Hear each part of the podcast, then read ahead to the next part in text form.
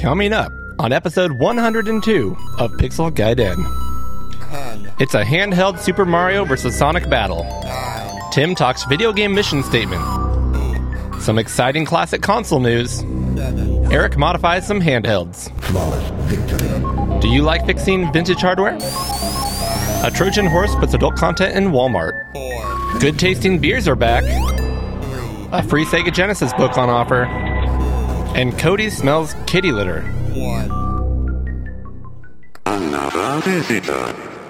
Stay a while. Stay forever. Welcome to Pixel Gaiden! Featuring Cody, Eric, and Tim Drew.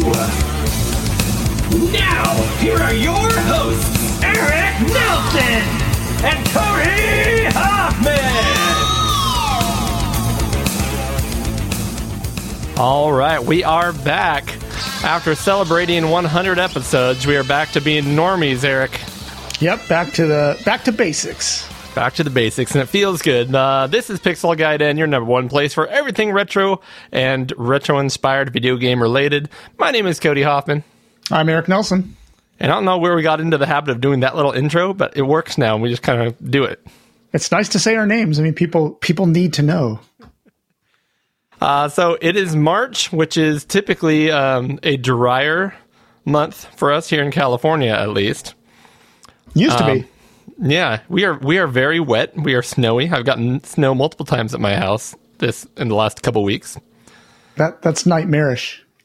I, well, I I like it. It's a nice little dusting of snow. Although my daughters did have six snow days, so they had no school for six days. Wow, I didn't know it was that much up there, but it, I guess it probably really wasn't. It's it's Well, half the- nowadays they seem to call those days pretty easily. Well, no, half half the students live an extra like thousand feet higher up in elevation than I'm at. Okay, We're, we're on the very bottom. And uh, yeah, they legit me. So I did. I, I legitimately slid backwards down a hill in my car. Oh no, that's Uh, terrible. it, it caught it. We're fine. Had to reverse slowly down, call somebody else to pick up my daughter from school that day.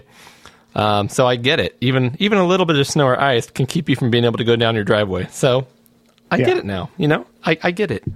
That's why I have vowed never to live anywhere where it snows. I don't Oh. like snow sports. I don't like snow. I don't. I just don't like it. What kind of white person are you, Eric? I I, I don't know. I don't know.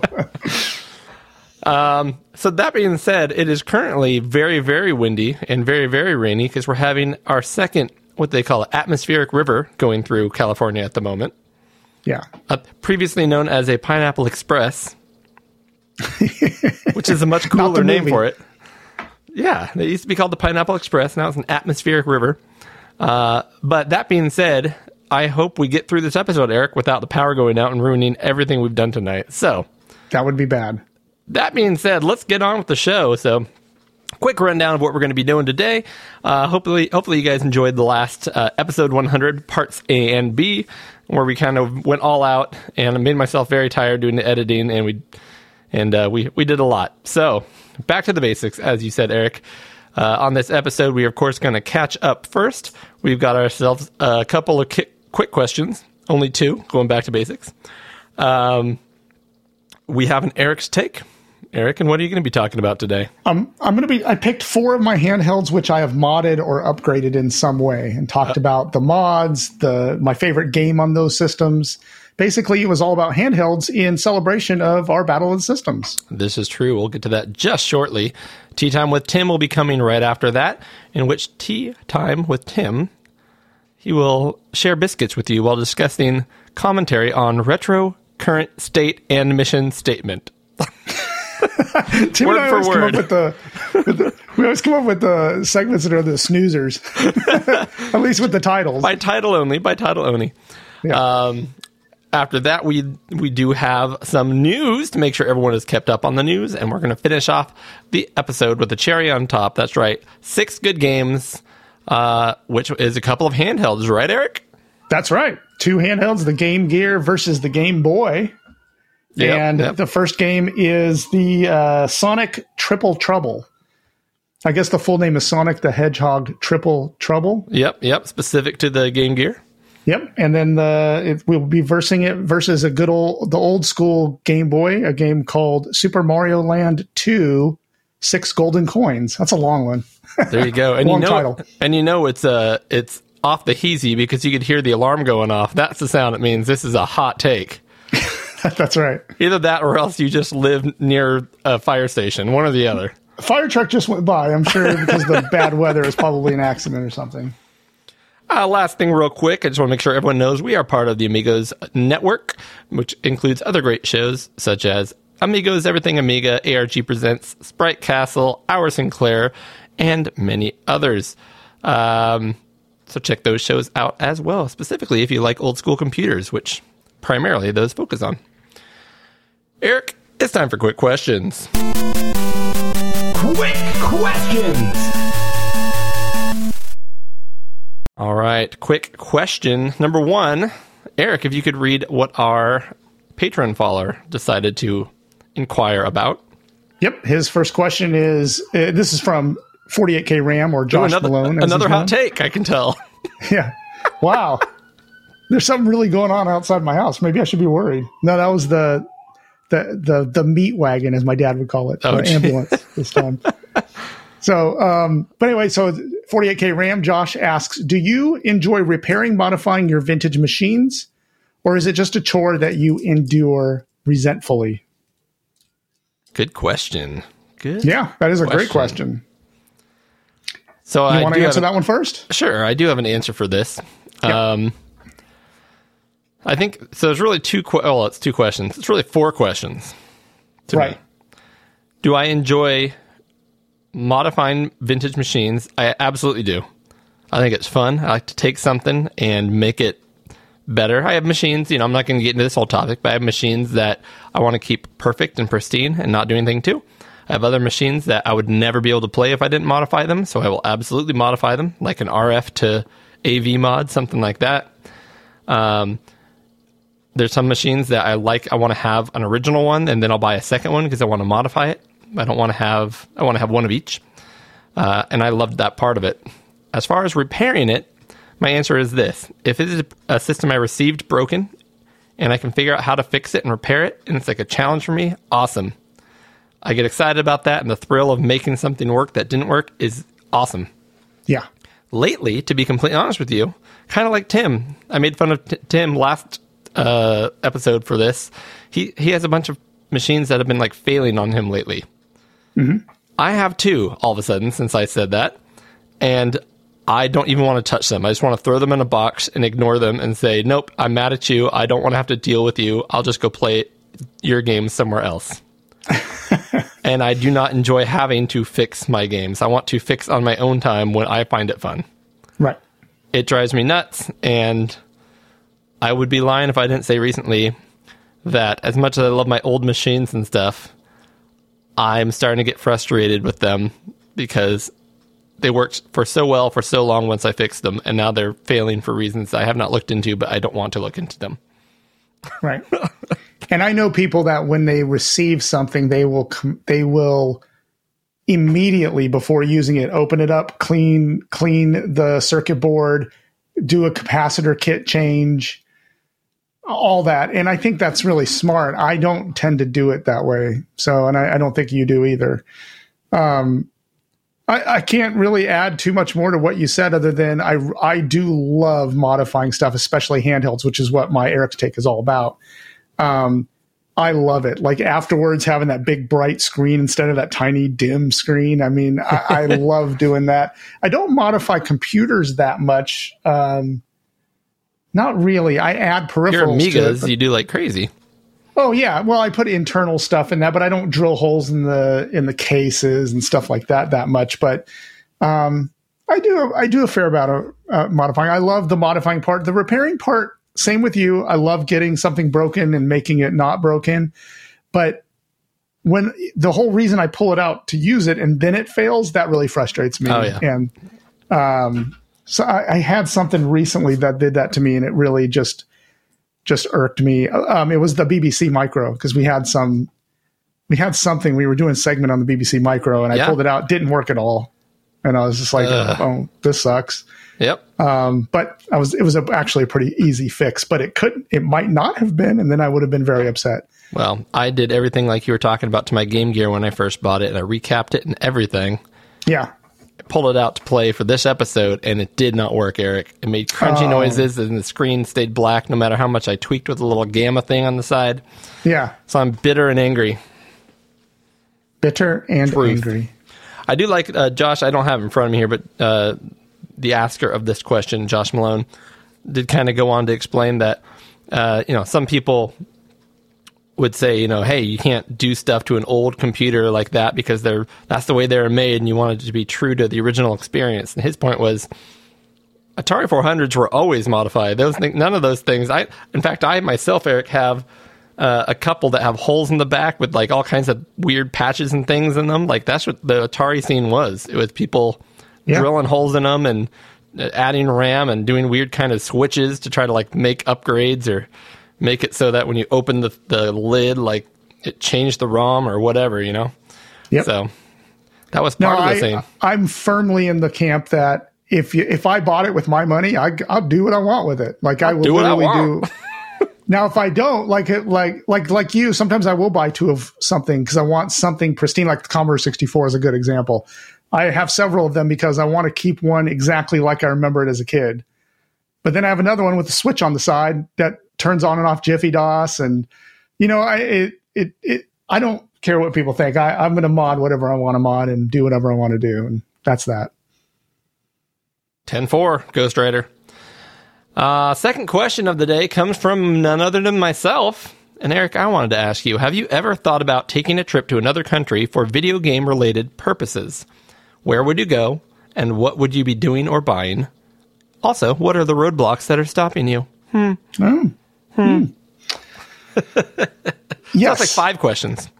the truth is, um, I'm going to put England aside because I want to go there to visit Tim, but I would love to go into shops and see all the cool, you know, old school like BBC Micros and BBC Masters and ZX Spectrums and stuff like that. I mean, I would love to do that, but honestly, and this is a pretty no brainer.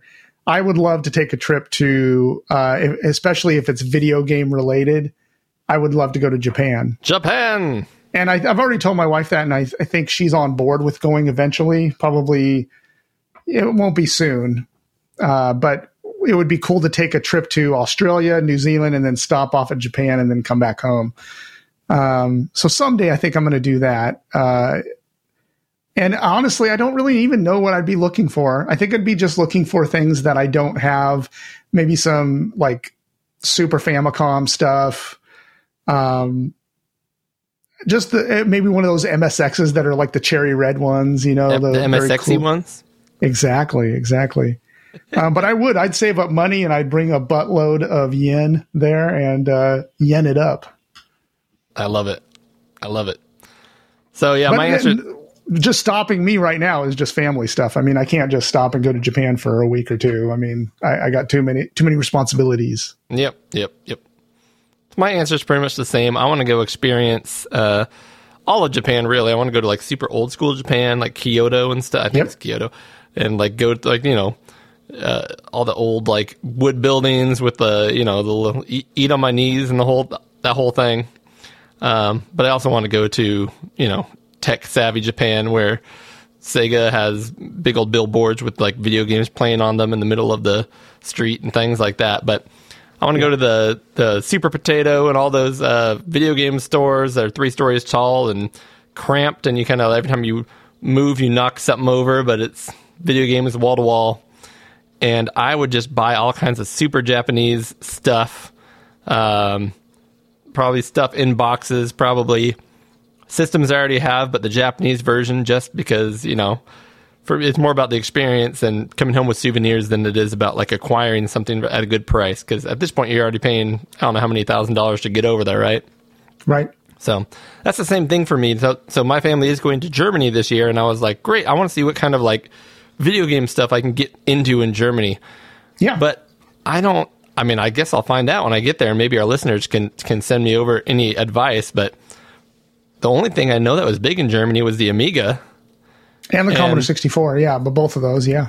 but I- I can't imagine shops selling that stuff. I mean, it's not like I like you can go to a video game shop and old video game shop and find old Amiga stuff just laying around. I, I don't think.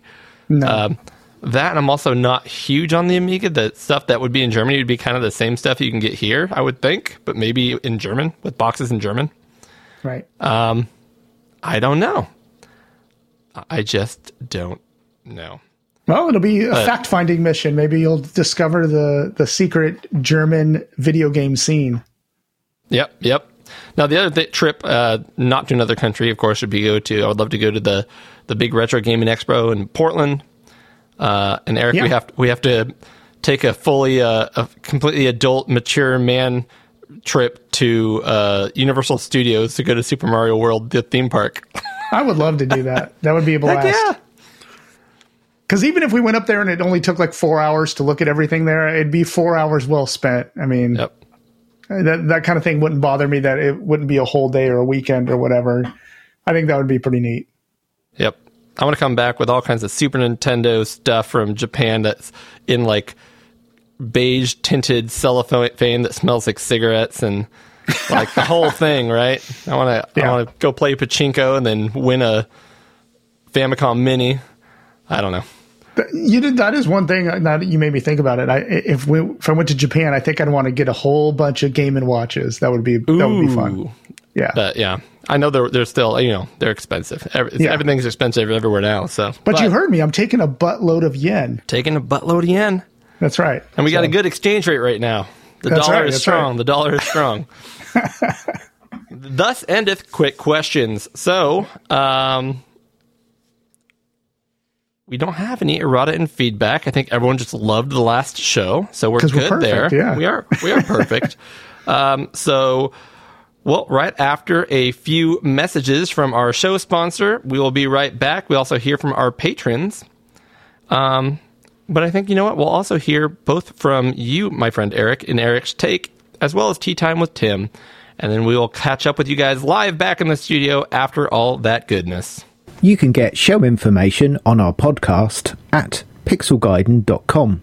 You can also listen to our show on the Amigos Retro Gaming Network at anchor.fm forward slash Amigos Podcast. You can reach us on Twitter using at pixel underscore gaiden. You can reach Eric at the project. That's at D U H P R O J E C T. And you can reach Cody at Oddball, which is at O D D B A 1149. You can also reach me, that's Tim, at Sanxion, and that's at S A N X I O N. Please review us on iTunes or Apple Podcasts or any of the other podcatchers that you use. It really helps us out. You can email us on podcast at pixelgaiden.com. And we love any feedback. And also, please let us know if we've done anything wrong, and we'll mention it on the next show. We also have a Patreon account set up, so if you wish to support the show financially, you can do so at patreon.com forward slash pixelguiden. You can support us with as little as a dollar all the way up to infinite dollars. If you do so, you'll get access to the Amigos Retro Network Discord server, where all kinds of cool chat is happening about not only our show, but the other shows such as Sprite Castle and, of course, the Amigos, um, amongst other shows. And there's various other topics in there, um, everything from for sale to music to uh, high score contests, things like that. If you support us at the $3 or more tier, we like to announce every supporter at that level here on the show in a way that we can only do here on Pixel Gaiden using our random adjective generator. And on this episode, we're having a nice little family outing. The shrill Margaret Church song, the civil David Modellak, harmonious Scott Hartelow, and the jumpy Henrik Lofel. The evasive Roy Fielding and the asleep Josh Malone. Also the berserk Adam from Commodore Chronicles.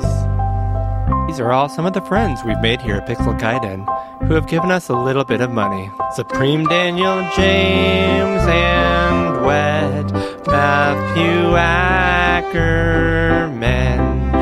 Also, we have the belligerent Tenmark. Retro Gamer Nation is economic. Eric Sandgren is clean. Mache says now skis clean. Ram okay, Rom okay, parsimonious. Delirious Paradroid, Mitsuyama is coy. Aquatic David Vincent, and the Ragged and Stiller. Periodic Jason Holland, Private Mr. Toast, Skinny Paul Jacobson, Rhetorical Brian, Arsenal and the Fierce, yes, the Fierce, David Cavallari.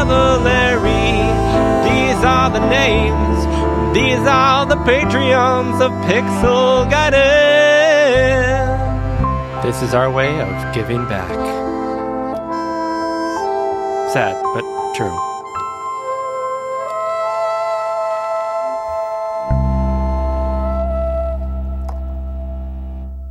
So, hey, Cody. Yes, Eric. So, I told you my Eric's take is about mod- modding handhelds. Yeah, and I can't wait to hear it.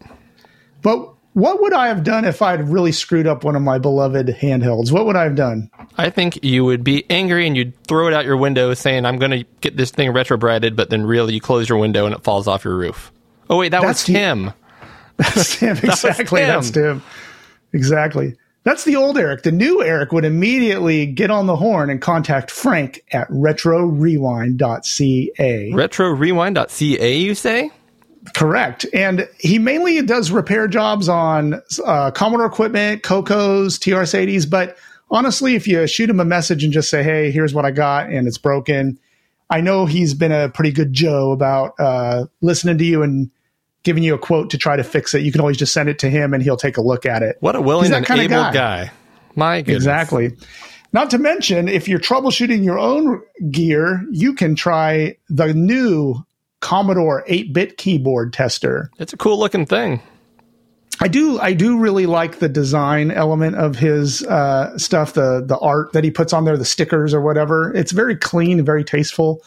Uh, but this thing looks like a little box, and it looks like you plug in your doodads and whatnots, your Commodore 8-bit keyboards or whatever, and it can measure the resistance on every key of the 8-bit Commodore keyboard. And especially with Commodore 64s, like you find those at Goodwill all the time, missing keys and the membranes are bad. Well, it's not even like a membrane; it's the contacts for the buttons. They're bad, Couple of and it is very tricky to try to troubleshoot those on your own. So, this kind of thing, twenty-two bucks.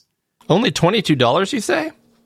Well, let me tell you something. You can get it even cheaper if you pop in the code PG10.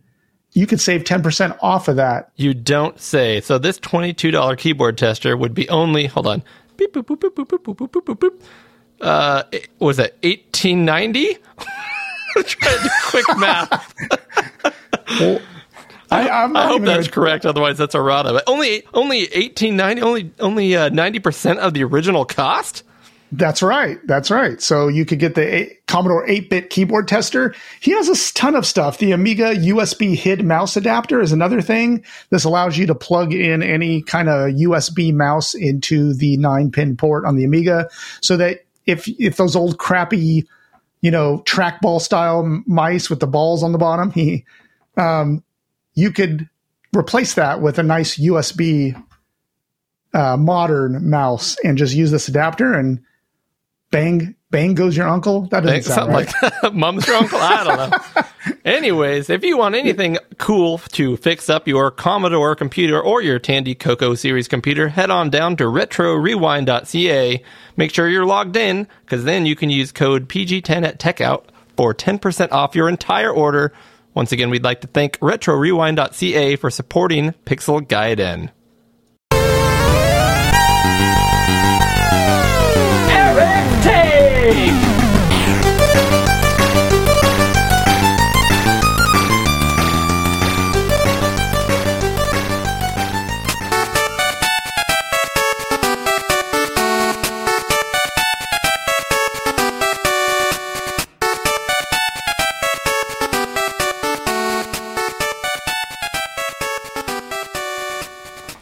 month on Eric's Take, I wanted to cover handheld gaming systems.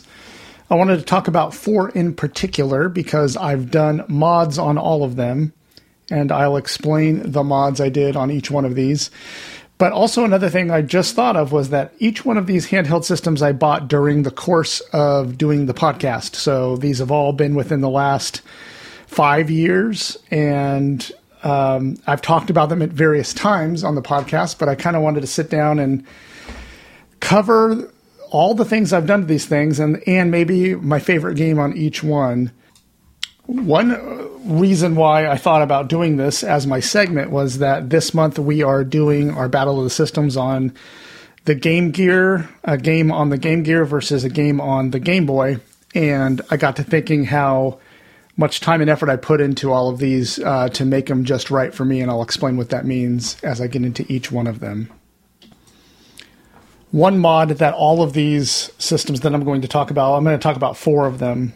One thing that's common among all of them is I have done screen upgrades to all of these, and I feel one of the things that is really poor on these were the screens.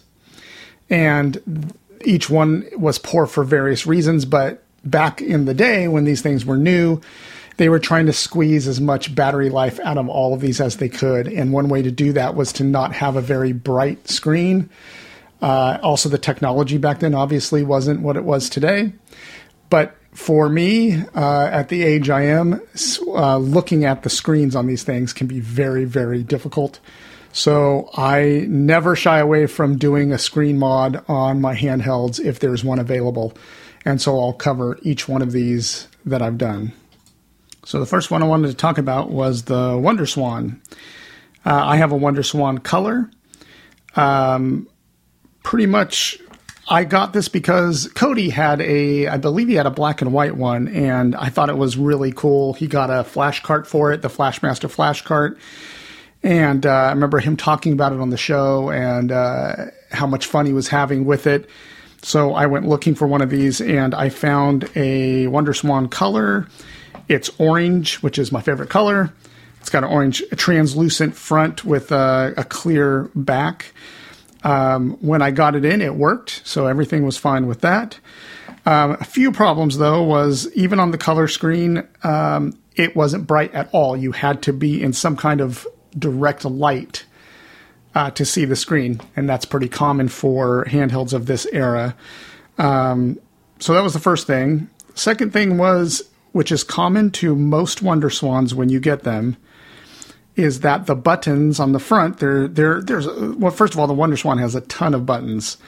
Um, but the power, start, and sound button are these three buttons right under the screen. Um, and the buttons just did not work well. Like you had to press on them very, very hard. And when I looked it up online, it was a very common problem. The rubber uh, thing that sits beneath the button that pushes down on the contact for the button wears out over time on these. And so it was not difficult to find the basically the the rubber button bottoms, not the not the buttons that come out of the case, but the buttons underneath the the, the basically the rubber thing that bounces the button back. Um, you really need to replace those, and they're not hard, and they're very very easy to replace. It's one of the best things you can do for your Wonder Swan. In fact, I even though my other buttons, the game buttons on the side. Uh, there's eight of them. Uh, even though those didn't have any problem, I replaced it anyway because once I had it open, I might as well replace it. So I did that. Um, and then uh, I, got to work on finding a uh, screen replacement, and they're not hard to find either. And they're it's called the Wonder Swan Color IPS LCD. Um, usually, if you buy them in country here in the U.S. or somewhere else, you can get it for around somewhere between forty and fifty-five dollars. Um, if you go on like um, like AliExpress, you can get them for like twenty bucks. Um, I wanted to go with a company where I could get support in case I screwed something up or whatever. But once I got it, I realized this was going to be an easy mod too. So don't at, at all be scared of changing the screen on your WonderSwan. It was drop dead easy. Uh, and basically, it's basically popping a screen in and then connecting the, the ribbon cable to the motherboard. Another thing it comes with is a little metal tab that's connected to a wire that you route to the top of the system. And it's basically a touch sensitive button under the case that you can hit. And as you hit it over and over, it adjusts the brightness of the screen. Uh, really nice mod, really, really easy to do. Then to round it out, I got a Flashmaster multi-card. I had to get on a waiting list for this, which is pretty common for a lot of the flash cards these days um, for uh, less popular systems. Um, I was on it. I think I was on the wait list for about two or three months, and then uh, got the opportunity to get it. Got it, and uh, it's been pretty good. The thing with the Flashmaster card is it's not an SD card solution. Basically, you take this guy, you plug it into a PC. Um, it, it, just has a little USB connector on it. You plug it into a PC, you run the software, and it, you synchronize.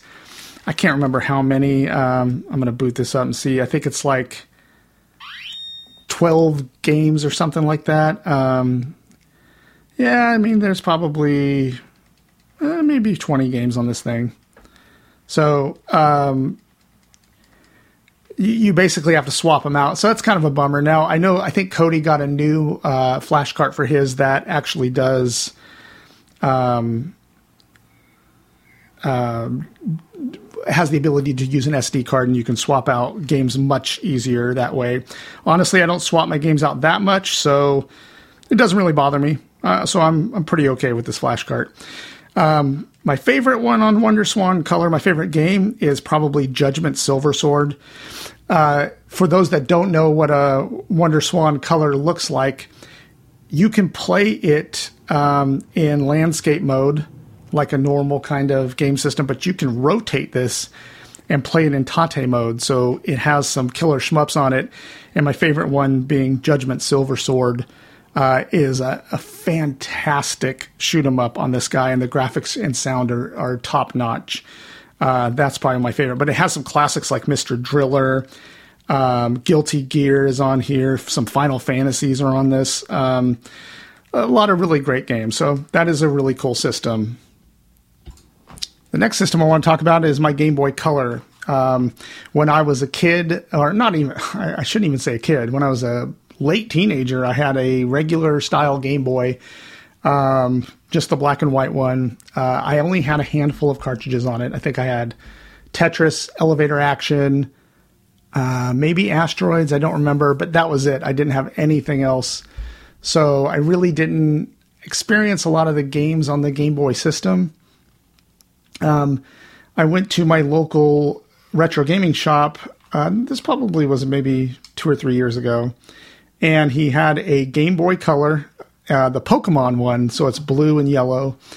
Um, and he sold it to me for ten bucks. And the reason is, is there are dog bite marks in this. I'm, I'm, I, i am not kidding. There are, looks like where a dog chewed on it. Uh, some serious teeth dents in the speaker grill on the front as well as the back, and the battery door was completely mauled.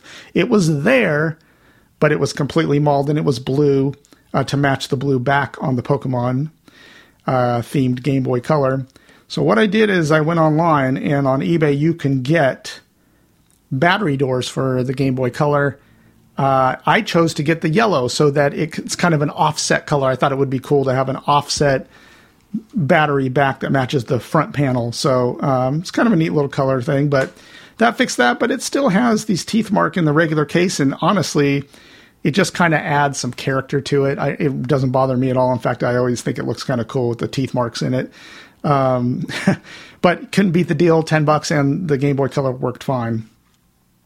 Again, this um, the screens on these Game Boy Colors are not good, not bright at all. Um, just not very good at all. Um, so I went and got a another IPS LCD for this and installed it. And once again, it couldn't have been easier. These are really easy mods. Now I'm going to cover one here, probably at the end of this segment, that was uh, a very difficult screen mod. So they're not all easy, but the Game Boy Color and the Wonder Swan were both really easy. So this was a drop in, super easy. Um, I will tell you with this one, unlike the Wonder Swan, the screen you basically have you don't have to, but you most of the time when you buy these replacement screens, they come with a new uh, bezel, like the new glass bezel that goes over the screen. The reason is is that the dimensions on these replacement LCD screens are usually a little bit smaller, just because that's what the inventory is. So um, they're not full size, but I mean, I'm talking they are only a tiny bit smaller than the original um, which to me is still worth it because you're getting these very bright, beautiful, bright screens. Um, so you replace the glass lens. That's easy to do. You basically just take a hair dryer, you go over it, and then you take some kind of like I have these little plastic toolbars, which are for pulling screens off of cell phones. Um, you just kind of gently pry it, and usually, if you use the hair dryer enough, it, they just pop right off. Very easy to replace the glass lens. Uh, th- th- don't let that scare you for changing it. It's very easy. Again, super easy. Drop in the the screen goes in there. You connect the ribbon cable. Pop that back on. Other than that, I always want to do a pro audio mod on these Game Boys. Uh, basically, you put like uh, RCA jacks in this, so there's RCA jacks outside. Because I always wanted to do chip tunes on one of these. Um, I have that little cartridge called LSDJ, which uh, basically is uh, tracker for the Game Boy. Uh, I always wanted to get into making music on it. I never have, but um, I would like to do that someday.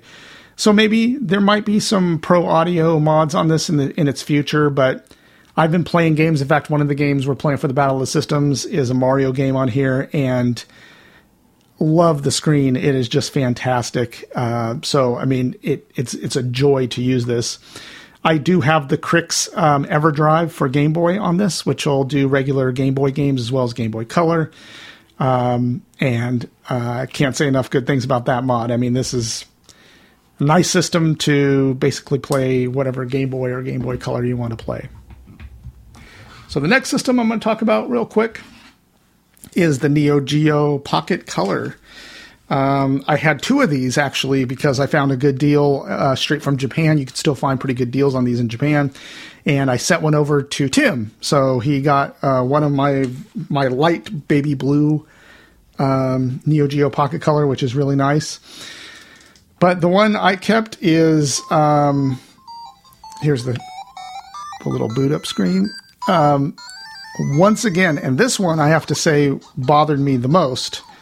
Um, the the color on this was I mean the screen on this was so hard to see um, that it was almost just a requirement to change the screen um, because the games on this are fantastic. The Neo Geo Pocket Color, um, the games are fantastic. Oh, that reminds me, I didn't tell you what my favorite game on Game Boy Color was because really I don't have one yet. I haven't really settled on any favorites. I mean, I have nostalgia for the basic like Tetris and stuff, but um, I've played a lot of very cool games on the Game Boy Color, but I wouldn't say I have a favorite, so I'm not going to mention that one. But on Neo Geo Pocket Color, oh, so many of the games are so good. I mean, there is um, a lot of different games to choose from, but there's a version of Neo Turf Masters, the Pocket Neo Turf Masters, which is amazing. Um, There's um, a game like called I think Clash Card Game, which uh, SNK Clash Card Game, which is uh, basically like a battling card game, which is amazing. Um, lots of really really cool games, but the LCD mod on this was once again very easy to do. Um, you just take it apart, you put the screen on. You do have to put another lens on because just like the Game Boy, the screen is a little too smaller than the original. Just a tiny bit though, but the lens covers up the electronics in the background that you see on the side. So once you put the new lens on, you can't tell. Very smooth install, but a very very similar mod to it. Um, it, it, it, it, it, you take it apart, ribbon, connect the ribbon, center the screen in here, then you pop the lens on, no problem. Um, for this, I have the Flashmaster uh, Neo Geo Pocket. It, again, this one does not have an SD card in it. It has a USB connector. You connect the USB connector, and then you can download um, games right onto there. Um, just, again, very super easy mod, and I highly recommend doing that. Out of all of these systems, I would say the Neo Geo Pocket Color has the most bang for the buck in regards to quality of games. So many fantastic games on the Neo Geo Pocket Color. Uh, you can't go wrong. Just get a good, uh, get a nice little uh, Flashmaster card for it, and you're in business. And that brings me to my final, um, final handheld system which I'm reaching over here. And this one is modded up the wazoo. Um, and it is also my newest one. I just got this a couple of weeks ago, um, or finished it a couple of weeks ago. It is a Game Gear, but it has, first of all, um, a custom shell. Uh, I, I, had a Game Gear, just a standard black, gray Game Gear, no mods. Screen was, well, in fact, I got the capacitors, I replaced the capacitors in it, and it still had a little few glitches here and there, like the cartridge wouldn't start start up all the time, and um, you know, it was was fine. It got me through to play games on uh, Game Gear when they came up that I needed to play for the show and stuff like that. But I really wanted to kind of go all out, so I got a shell that is orange. Again, my favorite color. It is orange and white, like a creamsicle, which I really like, and the back is translucent. Um, looks really slick. It's all brand new. So I mean, this if you look at this, it looks like a brand new Game Gear out of the box. Not a scratch on it. Really, really nice. Um, blue and purple buttons on it. Um, now here's where I kind of chickened out. I did my research on all the different uh, screen mods because the Game Gear has a horrible screen. Um, it is really, really bad. So. Uh, basically I, I found some cheap ones that you could order. I think they were from ali uh, like aliexpress or something like that and they were really poor quality lcds i didn't go with that one.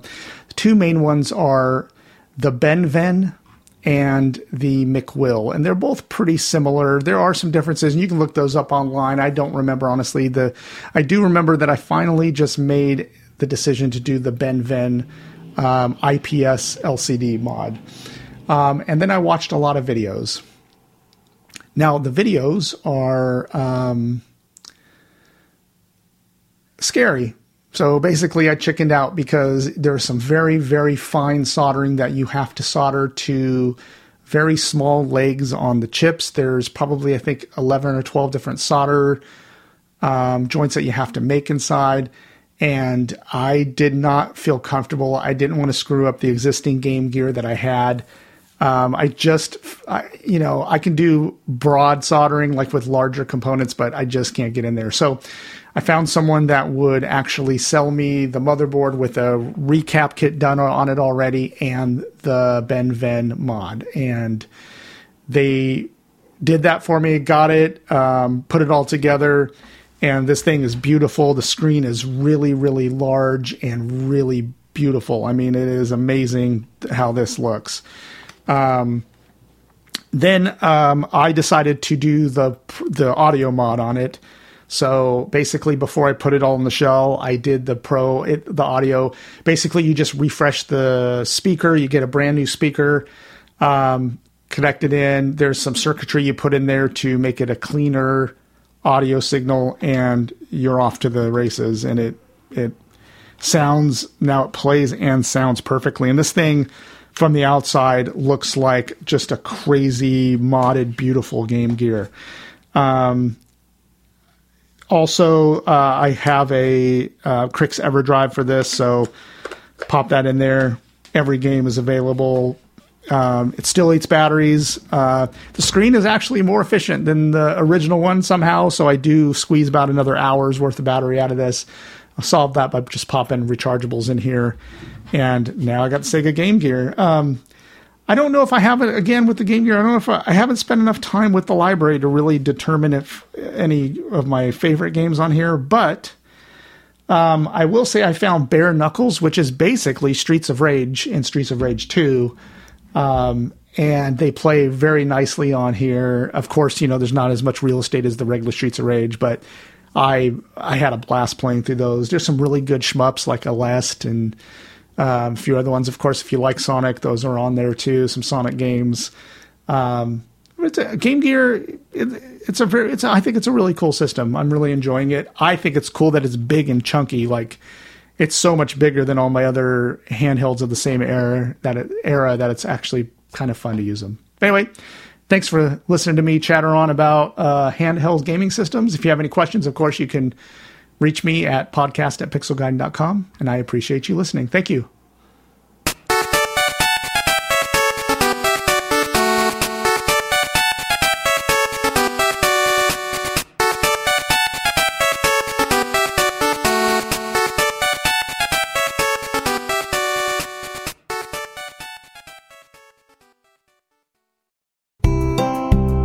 Hey guys, how about we take a little break? Check with our friend over the pond. That's right, it's tea time with Tim.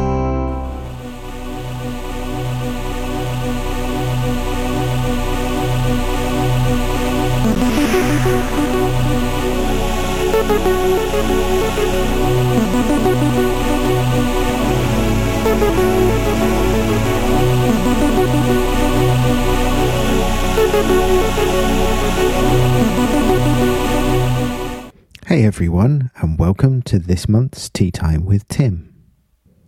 First up, I'd like to say hi and hope everyone's doing well. Uh, hope everyone enjoyed uh, the last couple of episodes that we did, the uh, 100A and 100B. Uh, those were really fun uh, recording. Um, just on that kind of note, really, I uh, just wanted to say that this month's Tea Time with Tim is going to be a little different. Um, I've got no real kind of structure or anything like this to this one. I've just made a few notes. Um, it's been a really busy month. Uh, we had uh, two uh, mammoth recording sessions for episode 100, um, the parts A and B. So I just wanted to try and just kick back and just put a few notes down on paper and kind of like um i don't know uh, do a kind of like a, a tim sit rep situation report and kind of like a mission statement i suppose. A couple of things that have been on my mind really. Um and i thought well i'm part of a podcast so let's just talk and just go through some of the situations and things that are just going on at the moment.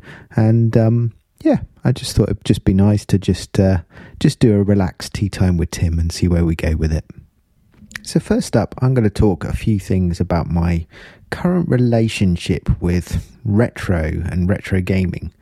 Um, my motivation with retro, um, certainly for the last few months, has been really difficult. I think. Um, the podcast is obviously a big motivator for me, um, and I still get a kick and really enjoy doing the podcast with Eric and Cody. And obviously, it's uh, it's important for me to keep up with uh, with you guys, all the listeners, and all that sort of stuff as well.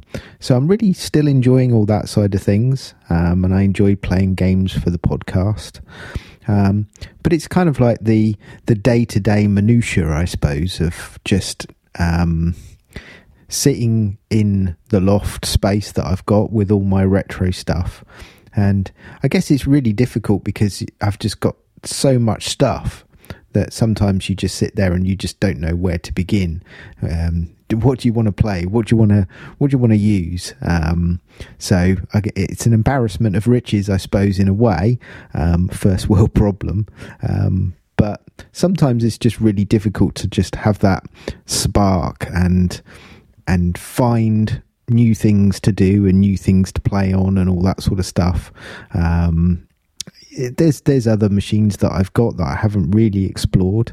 Um, but sometimes it's just really difficult when you've just had a long busy day and everything family's going on and uh, all the stuff in the in the world at the moment is kicking off um, and uh, sometimes it's hard to find that motivation to just really just kick into gear and just start playing about with retro stuff and start new projects. So that's a, a difficult thing for me at the moment is to really find that motivation, perhaps that I had sort of like four or five years ago when everything was kind of like new again with retro, and if that makes sense. Um, and you're rediscovering some of the things of the past. Um, and I think talking to a few people recently, I think a lot of people are feeling uh, I don't know, um, what's the right word for it? An ap- apathy or um, a, le- a slightly lethargic feeling again towards retro sides of things. Um, but um, yeah, it's it's it's a difficult one for me to really define. Um, but it's just something I've been feeling over the last three or four months. Um, but um, yeah, I'm, I'm sure there's things that will come along um, that uh, that spark that interest again. Another thing that happened recently, or well, fairly recently, I suppose. Um, uh, I'm recording this in um, beginning of March 2023, um, and in October, I think it was 2022, I decided to um, leave Twitter. I think a lot of lot of people have kind of made that decision uh, based on um, the comings and goings of Mr. Musk, Elon Musk, and uh, acquiring the the site and all the uh, just stuff that's been going on there. I don't want to get political, um, but um, yeah, so it was a big decision for me uh, coming off of Twitter. Uh, been on there many years, uh, got lots of friends that I interact with and um, followers on there, um, and I just thought it was kind of time really. The the whole Twitter thing for me was turning into more of a negative situation than a positive. So it was no, I wouldn't say affecting my mental health, but I think I think it was time um, to to cut the cord, as it were. Uh, so I moved across over onto Mastodon. Uh, quite a few people did that, and the good thing is, is a lot of people um, who jumped from Twitter moved into the same space um, on Mastodon. So I'm still got contact with the majority of people that I had contact with on Twitter, um, but the the timeline is a much more calm and relaxed place. Um, so that's really my reasoning for coming off of Twitter. I, I just didn't want to see all the stuff that was going on there, um, and I knew that it, the feed was just going to get worse. The algorithm or whatever was going to get altered, and it was time to come off of Twitter. Um, so I've moved over onto Mastodon. Um, if you haven't done that yet, I would kind of recommend it. Um, even just running the two alongside each other for a while. Um, my uh, handle on uh, Mastodon is sanction at oldbytes.space. So if you do venture over onto Mastodon, please do give me a follow, and uh, I'll obviously do the same back, and it'll be nice to see you over there. So the next thing I want to cover quickly um, is really sort of like about the one of the main motivations with retro, I guess, is uh, collecting and getting reacquiring the stuff that you either had when you were younger or that you always wanted to, um, but kind of never had the money and the wherewithal at the time. Um, and perhaps in some cases, when I certainly was first starting to collect, things were an awful lot cheaper uh, because obviously nobody really wanted those things at the time. Um, I've I, I would consider myself a collector um, to a degree, but I, I kind of always have been. Um, even when retro wasn't retro, I was still sort of like stockpiling some things, probably mostly Amigas, based on my big collection of Amiga stuff that I really do need to thin down at some stage. Um, but I think that was one of my biggest things was uh, uh, like back in the early 2000s, I suppose it was. I think I've mentioned it on the show a few times, where I would obviously go to things like car boot sales and um, hear word of mouth of certain things coming up, um, and and just bargains really at the time. Um, and now with the prices, obviously of how they have been, um, and I'll kind of touch on that in the next point. Um, it's obviously getting harder to collect certain things. Um, and also, it's just like having the motivation and also the room to store all this stuff. Um, not all of us are, unfortunately, are lucky, like Cody, to have literally a house where he can house his collection.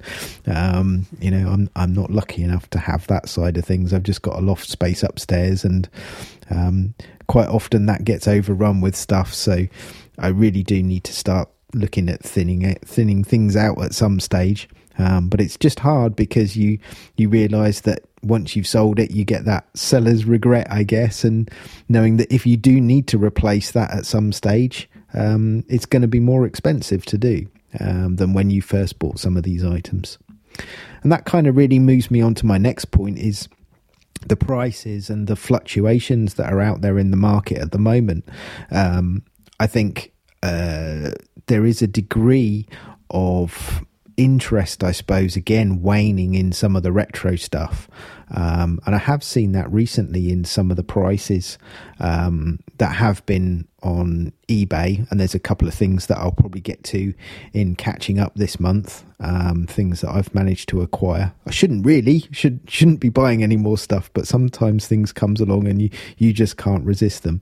Um, but yeah, I think the prices are fluctuating a fair bit out there now, and I think some things are starting to come back down again. Um, I wouldn't say things like Amiga CD32s and Amiga 1200s; they seem to be f- still going really strong out there at the moment. Um, but uh, yeah, there, there, are a few one or two bargains to be picked up again now, um, and I think again maybe that's people finding the similar sort of situation to me, whereas they're either having to thin out their collection or maybe they're just generally losing that spark, that interest again. Perhaps um, maybe the the retro bug is starting to wane a bit out there.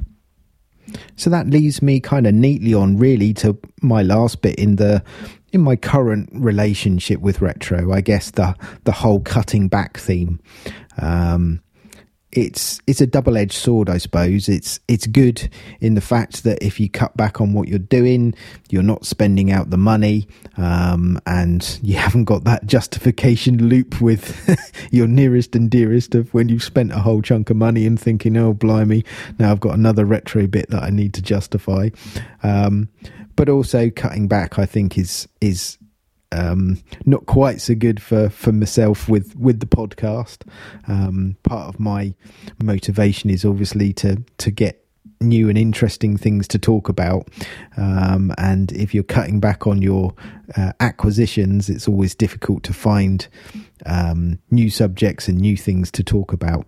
Um, but uh, yeah, I think it's it's something that I've definitely been doing recently. And uh, I, I, think it's good in in a way um, that it helps you kind of focus on what you've got um, and start looking around for things within your current setup and collection um, that you can look at, and perhaps jobs or projects that you've put aside for a while, um, because there's always something new and shiny that comes along. Um, maybe now it's time to concentrate on that um, box of broken dreams. So, with all that being said, um, let's move on to the next kind of section, I suppose, and that's my personal goals for the podcast. Um, let's run through these relatively quick because I'm conscious of time on this at the moment. Um, but I guess there are a few things that I'd like to do uh, with the podcast, um, especially with the Tea Time with Tim section. Um, I'd like to get back into um, more technical things. I'd like to get some more deep dives um, on systems. Um, so if anyone has any suggestions, I'm more than willing to um, uh, look into things um, if people want to make any suggestions. So I'd really appreciate that. Um, obviously, hit us up on our usual thing. So you can uh, get me on Mastodon on the address I mentioned earlier, sanction at oldbytes.space. Um, you can email us on the uh, Pixel Gaiden uh, e- podcast email, which is uh, podcast at pixelgaiden.com. Um, and you can also uh, drop me a message in Discord if you're one of our wonderful Patreons. So yeah, I'd, I'd like to start doing um, some more technical things for tea time with Tim. Uh, trouble is, again, it kind of like all all comes down to that old thing of time, I guess. Really, um, finding the right subject and then getting getting some good old research done into it. Um, but uh, I do enjoy doing those. Uh, next thing I want to do is kind of get back to doing some more interviews. Uh, recently, uh, myself and Eric did for episode 100. We did a Patreon special. Uh, we had some uh, some of our wonderful patrons on, and uh, we also had Frank from our wonderful sponsor, RetroRewind.ca. Um, and that that was good fun. Just just sitting there and just like talking with with everyone and just catching up and and going through um, a few questions and bits and pieces and having a beer together. Um, so yeah, I'd I'd like to get some more interviews done. Um, so if anyone's interested, listening out there, whether you be a a, a listener, um, as in like a Patreon, or perhaps if you're um, one of our wonderful listeners who uh, does uh, programming or anything kind of like involved with the hobby. Um, yeah, yeah, I'd love, you know, perhaps we can arrange something and have a chat at some stage um, and come on Tea Time with Tim on the podcast. The other thing that is really something I need to move on, uh, we haven't done a lot of YouTube stuff recently. Um, so I think that's important that we start to build up a bit more momentum in that.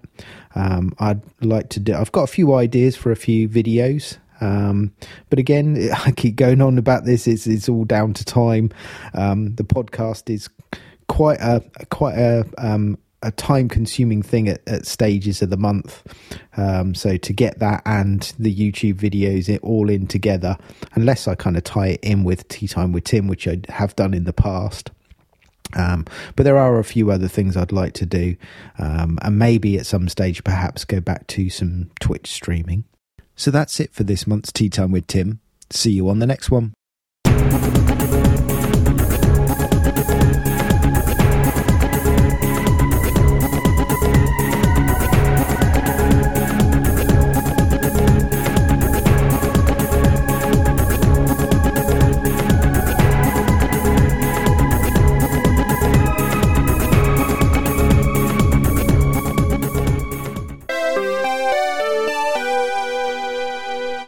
We are back live in studio, Eric. Really enjoyed those segments. Yes. But what I enjoyed even more is the fact that we just kind of thought back on it and during the advertisement you said bangs your uncle? I said, bang goes your uncle. Bang goes your uncle. Is that like Pop Goes the Weasel? Bang Something goes like your that. uncle. I, re- I really screwed that up. Yeah. That's all right because in in that short period of time off, we we spent five minutes trying to figure out what the actual saying was. It wasn't coming to us, but it's Bob's your uncle, Bob's your uncle. Yep. Oh, which well. is still apparently Eric. It is a British informal used to say that something is easy to do or use. Just complete the form, pay the fee, and Bob's your uncle. yeah. And I used to say that all the time. I just haven't said it in a while. So I was a little rusty. I said the wrong thing. Well, no, the problem is we don't have any beer yet, so let's go ahead and take care of that. Exactly. So unfortunately, things be crazy, Eric, and uh, we were not able to get together to uh, to match up our beers for tonight's evening. True. Tonight's evening, this evening's night, um, for the recording. So we are completely unaware of what we're going to be sipping on here separately, but equally. So go ahead and let me know what you uh, what you got there while I uh, crack open what I got over here. Yep. So I went and got an early bird, which is from Coronado Brewing Company. Ooh, that's this a good brewing is company. a French toast milk stout. That sounds very Eric. Yes, it does. I'm looking forward to it. Well, mine once again, Eric, is stuff that I found left over in my fridge. We- This should just be a returning segment. Leftovers from Cody's fridge. What did Cody find in the back of his fridge? So my parents were nice enough to come over and watch my girls. Oh, so nice. my wife and I can have a nice uh, 40th birthday party, which just happened, by the way, a few days ago. So Oh, I'm happy big- birthday. I'm the big 4-0 now. And uh, so we went with some friends into what I'm going to call the city, but the city is like 6,000 people. Um, and uh, my, my dad and my mom love drinking these things. So I found after they left, they had left a Trumer Pils Oh, yeah. from Germany. It's a light German lager, although they make it here as well in Berkeley, California, but it's still the same German lager. Dude, that honestly, that's one of my favorite beers. Really? I do. Yeah, I, I used to get it all the time. I haven't had one probably in about three or four months, but I love Trumer Pils. I find it well. I'll, I'll let you know how I find it in just Okay. a little bit here. So right now, I am actually pulling out my Leatherman from my desk because I know this thing's got a bottle opener on it. I don't do a lot of bottles anymore, Eric. No, no, I, I, me, me either. It's mostly cans. So mine is a French toast milk stout. Milk stout brewed with maple syrup, coffee, cinnamon, and natural flavors. Love them natural 7%. flavors. Seven percent alcohol by volume. Oof. I can't believe this thing. Oh wow, really? there you go. I can't believe this thing doesn't have a true bottle opener on it. Interesting. Uh oh.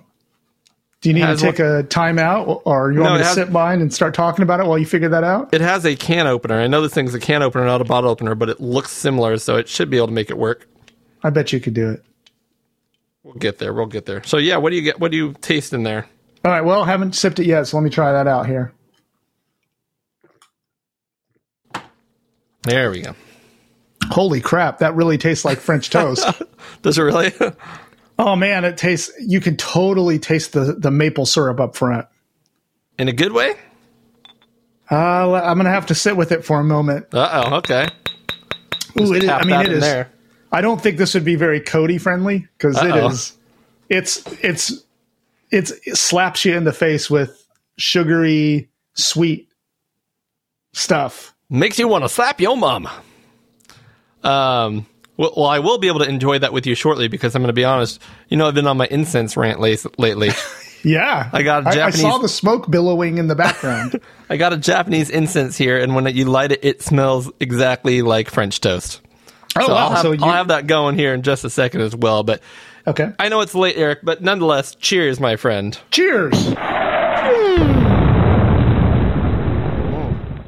This one's growing on me the more I take little sips of it, so. I think it, it's going to settle in quite nicely for me. Quite nice. All right. Well, What about you? My, my Trumer First Pills impressions? is a Trumer Pils. Um, Yeah. it is a very, very crisp, Yep. only almost painfully light, painfully crisp. Um,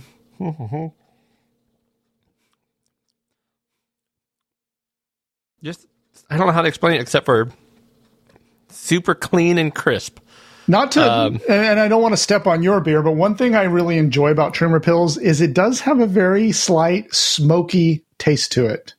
Smoky. I'm not pick. Okay, let me try again. Hold on here. There's a tiny bit, there's a little tiny smoky flavor to it. It's it's not it's not it doesn't hit you in the face, but it's very subtle.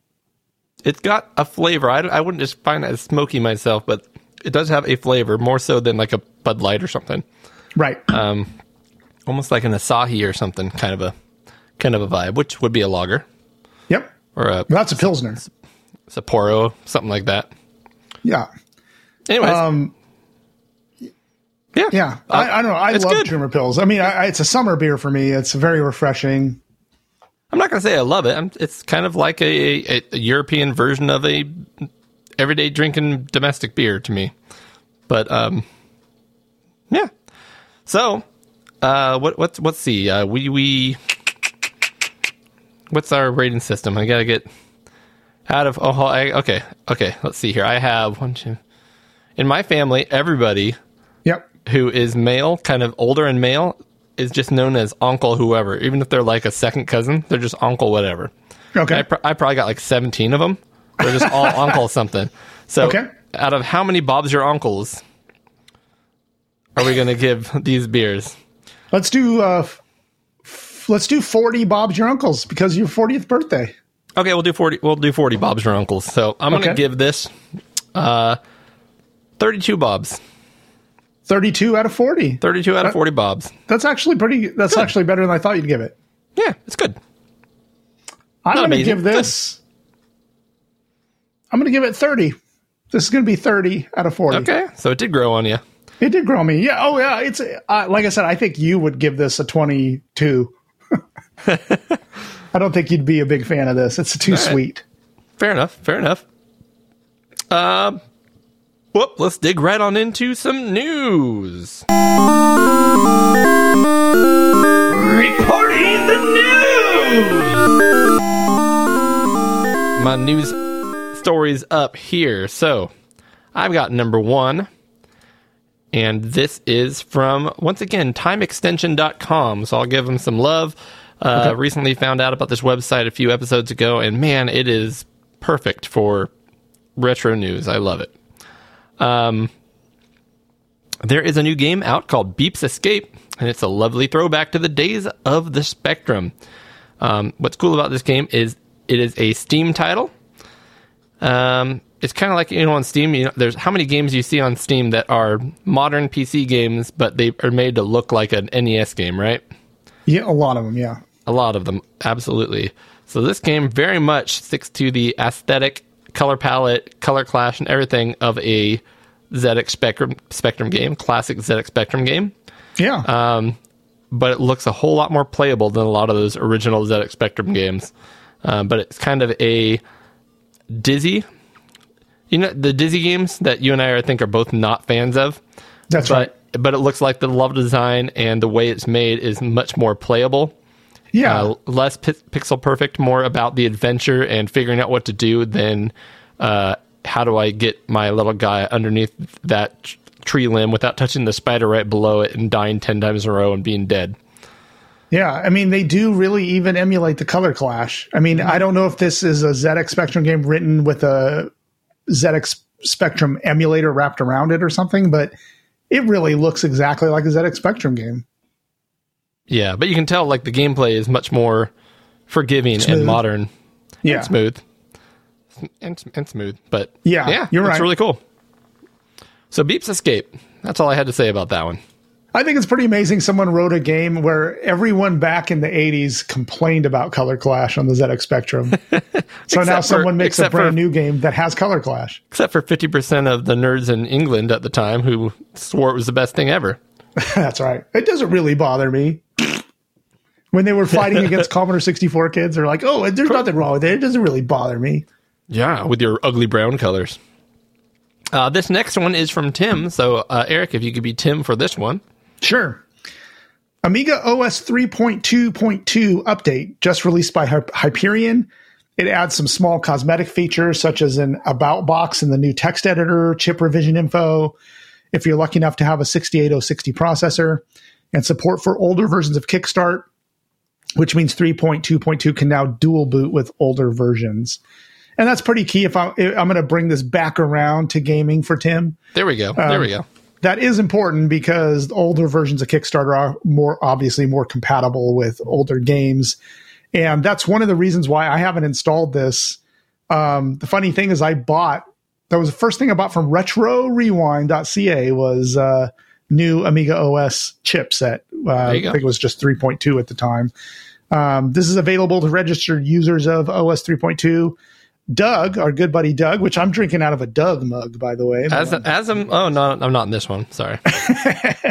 uh, Doug from 10 Minute Amiga Retrocast uh, has already popped out a video all about it. So um, there'll be a link in our show notes taking you to his YouTube, his excellent YouTube channel. Or you can that. just go to YouTube and look up Amiga OS 3.2.2 upgrade. Is it worth it? Is That's it one of those it? clickbaity kind of titles, except you'd have to know exactly what the heck you're talking about to be, to be drawn in by That's right. OS 3.2.2. and, and uh, I'm going to pat my own back here. The whole reason I never installed the, the 3.2 update, Cody, is that I knew this was going to happen. That there was going to be another one's gonna pop 3.2.1, 3.2.2, three. Yeah. So I'm kind of waiting this whole thing out, and then maybe someday I'll pop them in. But I'm like you in that aspect. I don't care about the new little features in Amiga. I want to play games on it. There we go. And whatever's going to be the most compatible for gaming is what I'm going to probably do. Um, but if I could pop a little switch in there and switch between them, which it looks like this is what this is supports it now, dual booting with older versions. Um, now that that feature's there, I'm more apt to do it. Like it. I like it. Um, unfortunately, this month I don't have a true news of the weird segment like I like to do sometimes. I have Um, one. I have one It's coming up later, so I'll let you know. Maybe well let's let's move it to the front and uh, let's let's back to back it and we'll make this a news news news of the weird weird weird segment. Okay. Cool. Um, and this is more news of the cool, but it's still kind of weird. But so okay. so th- this has been released. Um, let's see. This is a book, and um, let's see here. I'm trying to find the, the so the artist Plastiboo. Um, and I'm trying to get all the de- details here. Anyways, they created a game guide. Um, so this is a a strategy guide. It's all handmade and printed, and you can buy the strategy guide. Apparently, people are loving it and they are buying it.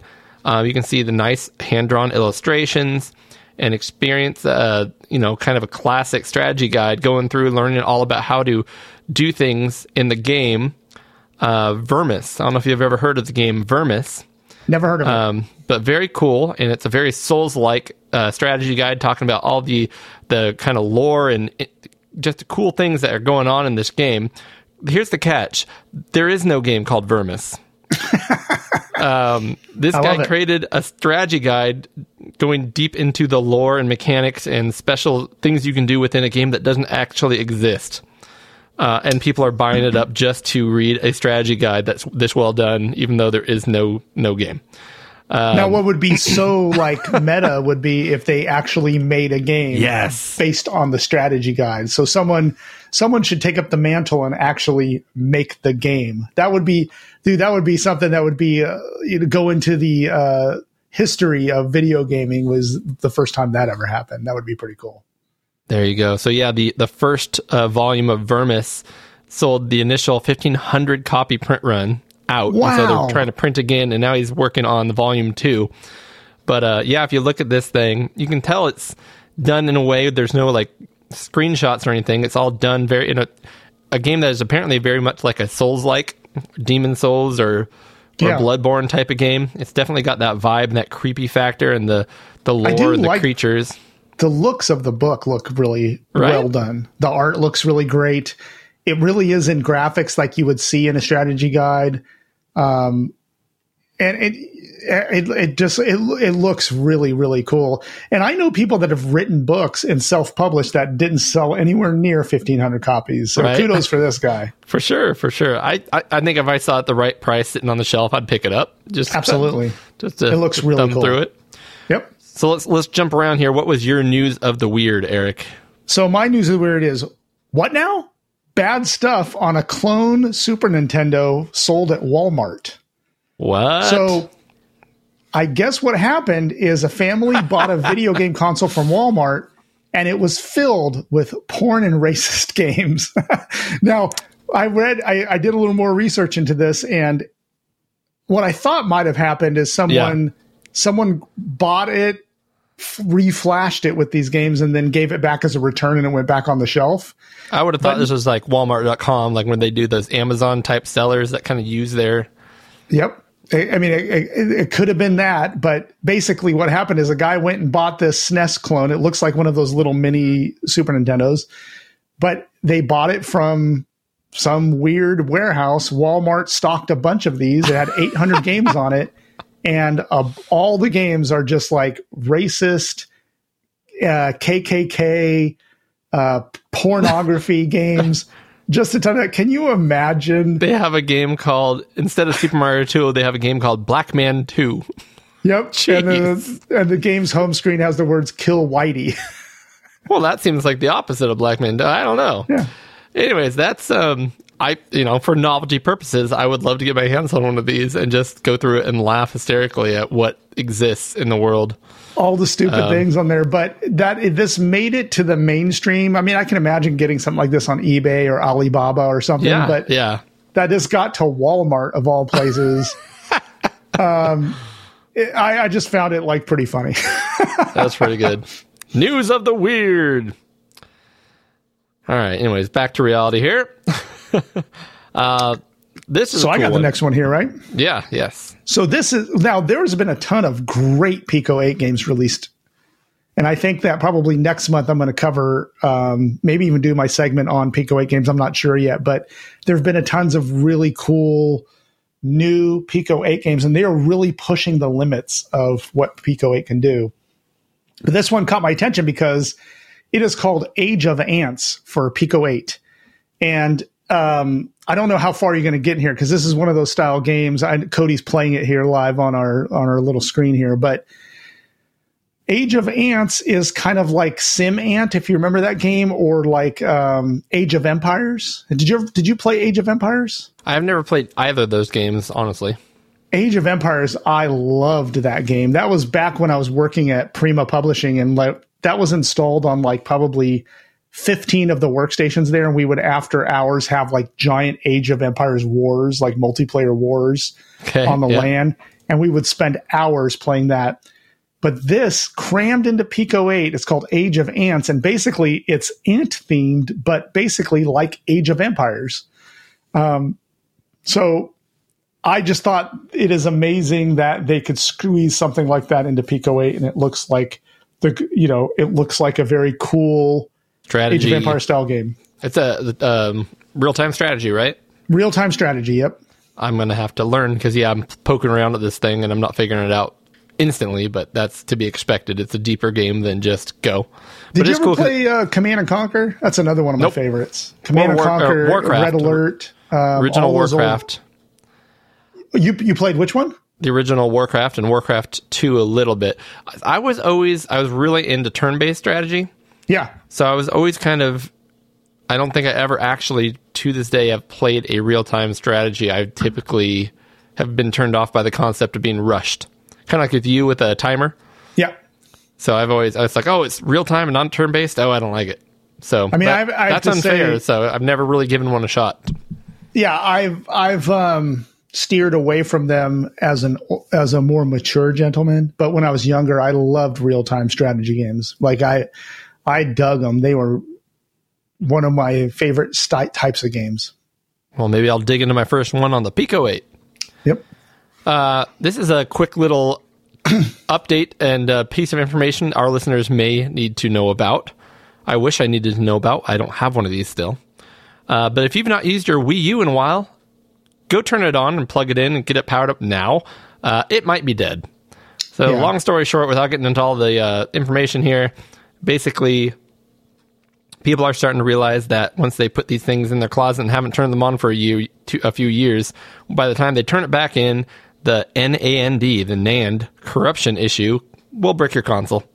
And you will just have a non working paperweight.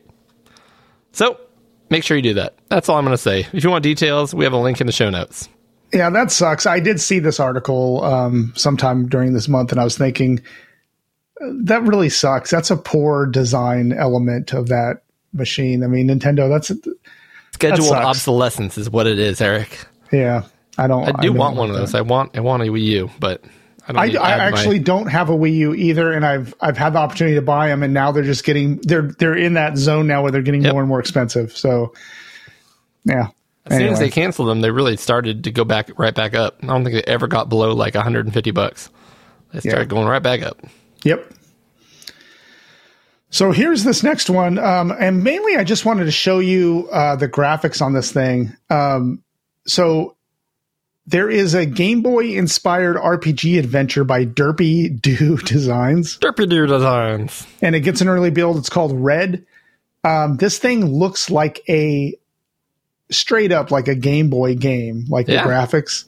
Uh, but you can play this in a web browser, and it was designed to be played in a web browser.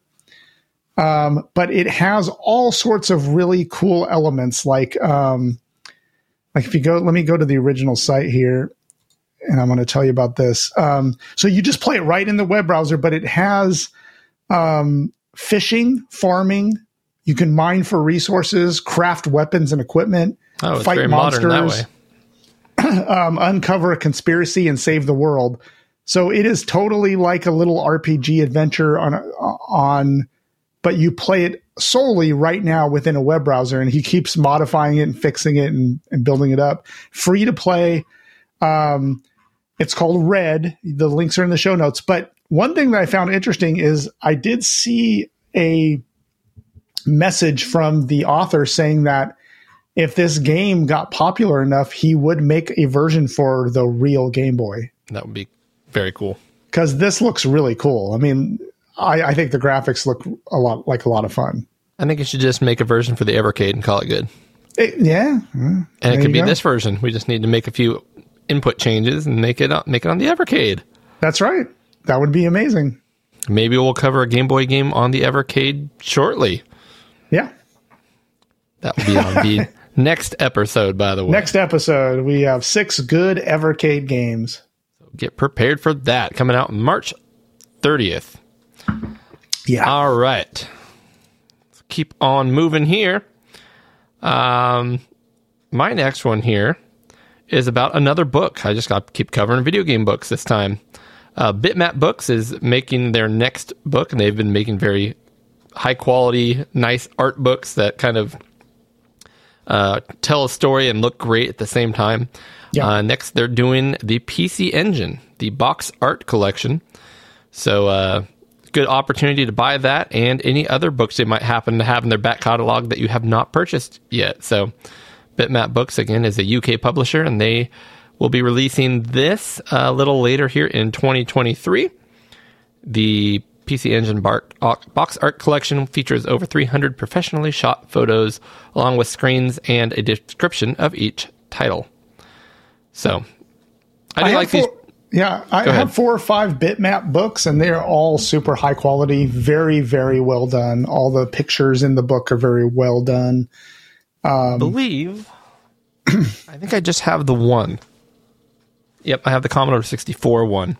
And that's why I have that one. I have a ZX Spectrum one. I have um, there's a couple other ones. I, I don't remember them off the top of my head, but I have a couple of them. They're they're great books. I did stop buying them for a while because I was realizing I wasn't reading them as much as I thought I would. Yeah, I mean that's that's the issue is I love it and I look at it and hold it in my hand and go this should be fun to read and then I put it on the coffee table and walk away. yeah, So, but they are nice and if you actually do enjoy collecting those or actually reading them, which Eric and I want to do one day, yes, this is a, this looks like a good one. I'll read them in my in my retirement. There you go. Uh, next up, I have a shmup coming out for the fa- uh, the Famicom. Hey, interesting. called Over Out. And what's amazing about this, typically, again, I don't like to cover things that are not yet out, even though I'm going to couple a cover a couple cover a couple of this particular news uh, segment. But this shmup called uh, Over OBJ. I don't know why it says that Over OBJ. It is a, a developer in Japan, and they came out with this game for the NES, you know, the Famicom, whatever you want to call it. What's cool about it is they made this fake little uh, advertisement for it. And you'll see they did some really cool, neat tricks uh, with the NES. I'm not going to pretend to know how they did them, but this is a true bullet hell shooter on the NES, which typically can only have a few sprites on the screen at any one time. Right. And so I just want you to check this out here, Eric. First of all, you got the cool, like, grainy VHS uh, video here. Yeah. There it is. Over OJ OBJ. That's the name of the game. Um, they need to come up with cooler names for these games, but look at look at how many bullets and enemies are flying around on screen. Little explosions and uh, yeah, and this looks like a like a Saturn shmup. It does. It's got a lot going on. Uh, yeah, they must have pushed the very limits of the Famicom for to do this. This looks really good. And I think it will be blinking a lot. You know, like in original NES games, when lots going on, it bl- kind of blinks because they Yeah, a little like- flashing. Yeah, Yep, because there will be sprites at one point, and then the other sprites will be on the next frame. They go back and forth, so it looks like they're all there, but they're kind of blinking. I'm sure it does that a lot. It looks like it does, but Yeah. uh, gameplay looks fast and furious and cool. So and I know that these are based on the 6502 chipset, and this is going to get a little nerdy, but back in the day when I was tinkering around with programming on the Commodore 64, A nerd program. it, I believe though the limit that you could really do for sprites on the screen was eight sprites at a time on the Commodore 64. But there were tricks that I was just starting to learn when I just stopped programming because I wasn't very good at it. But there was a trick called multiplexing, and you could multiplex sprites so that you could put eight on the screen and then put eight more, but you would basically flash them. So that's why Yep. the more you get on there, it flashes. So you could technically have 16 sprites on the screen when you only- could technically only have eight by like alternating them. Yep. But you could do that within so fast that to the eye you couldn't really tell. But anyway, yeah. anyway, that's it. Um, Okay, going to a little bit more of a, a dark topic, I would say. exactly. So I wanted to to ask you: Have you heard of Dark and Darker? I've heard of Dumb and Dumber. Dumb and Dumber, er, but no, I have not heard of Dark and Darker. So I've been hearing about this and it sounds very cool on paper, but I downloaded the demo. Now I did download it on my Steam Deck and it it didn't run well. It was very clunky and hard to figure out how to control it. I think I would have had a better experience had I downloaded it to a PC and tried it out like my gaming PC. Okay. But the reason this is this is retro inspired, so this fits into our our theme here, our mission statement here on Pixel Gaiden.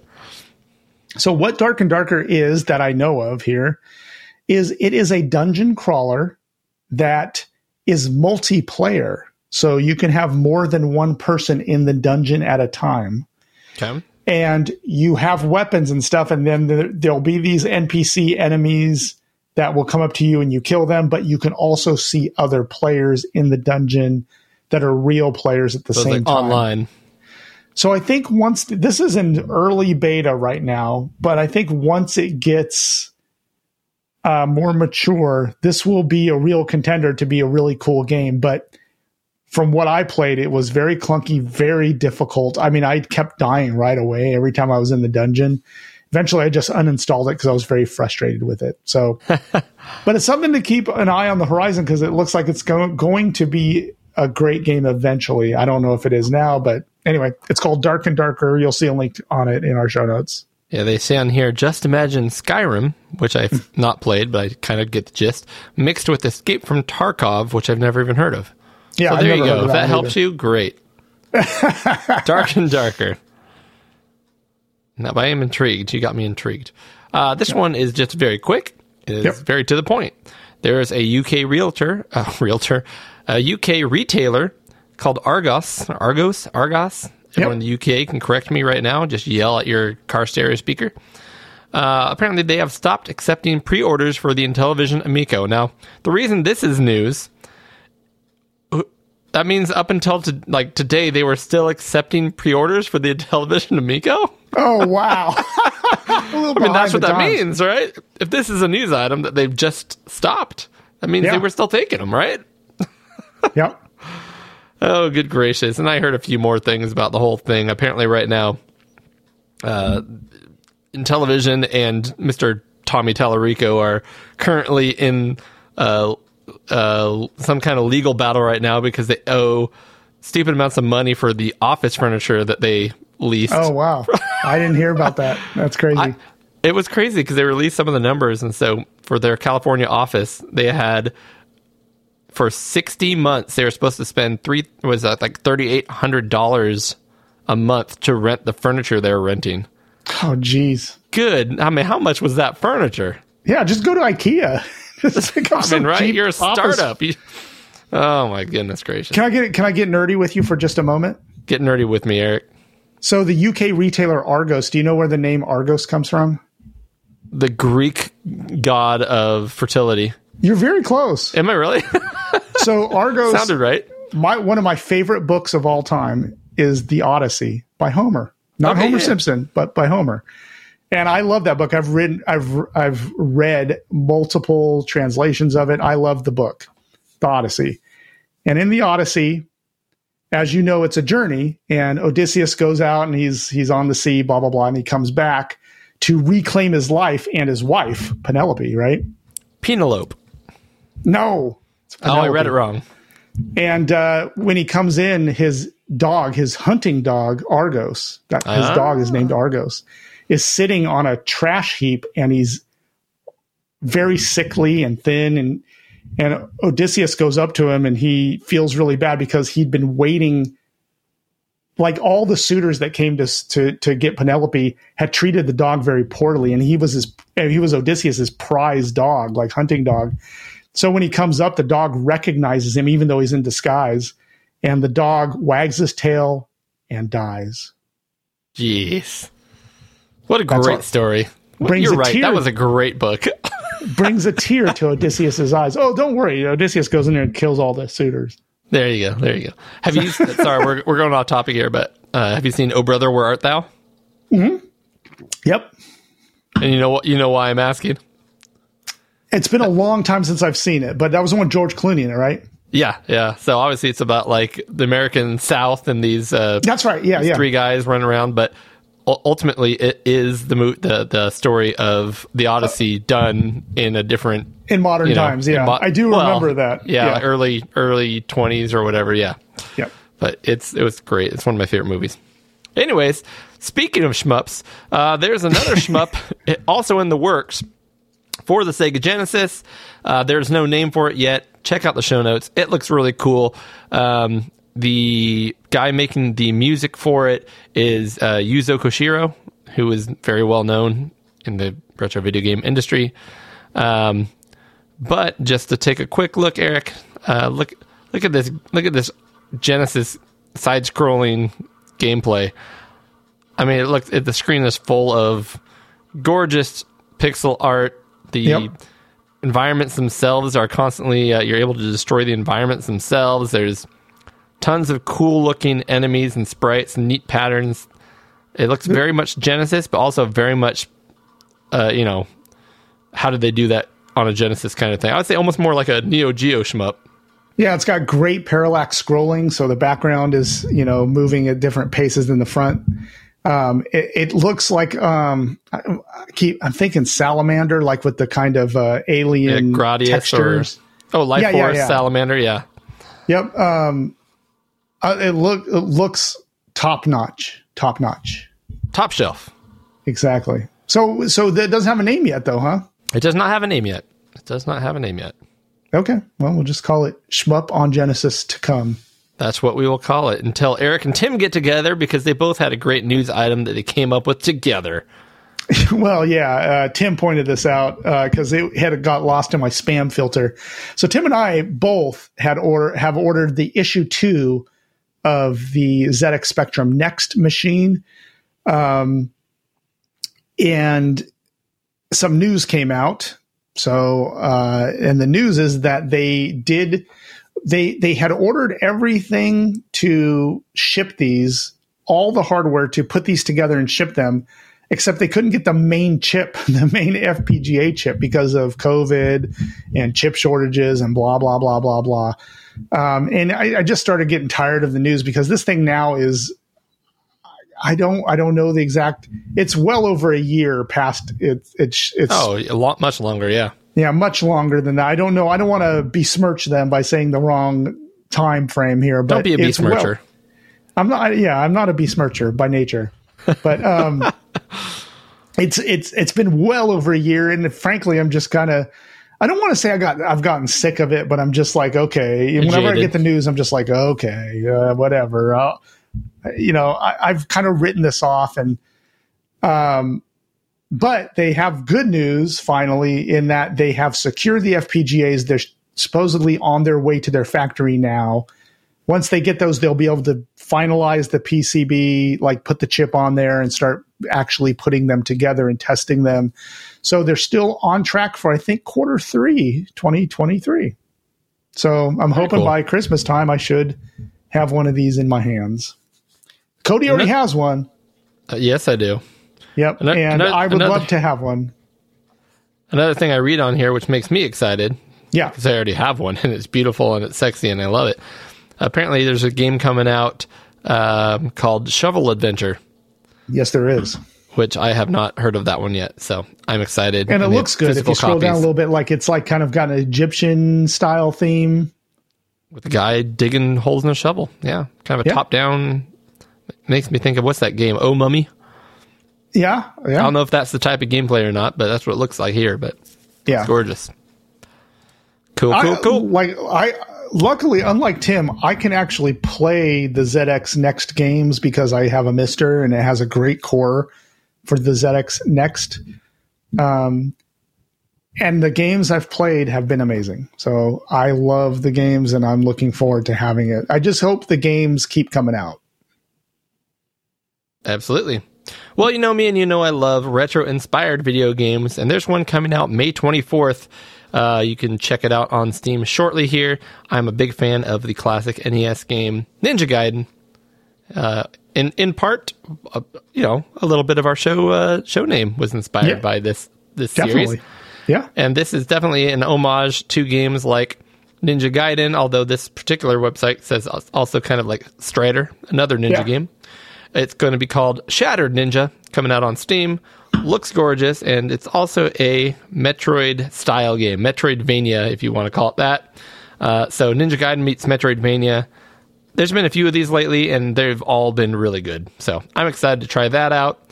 Awesome. Uh, that's Looks all I have to say about that. It does. And then this one as well.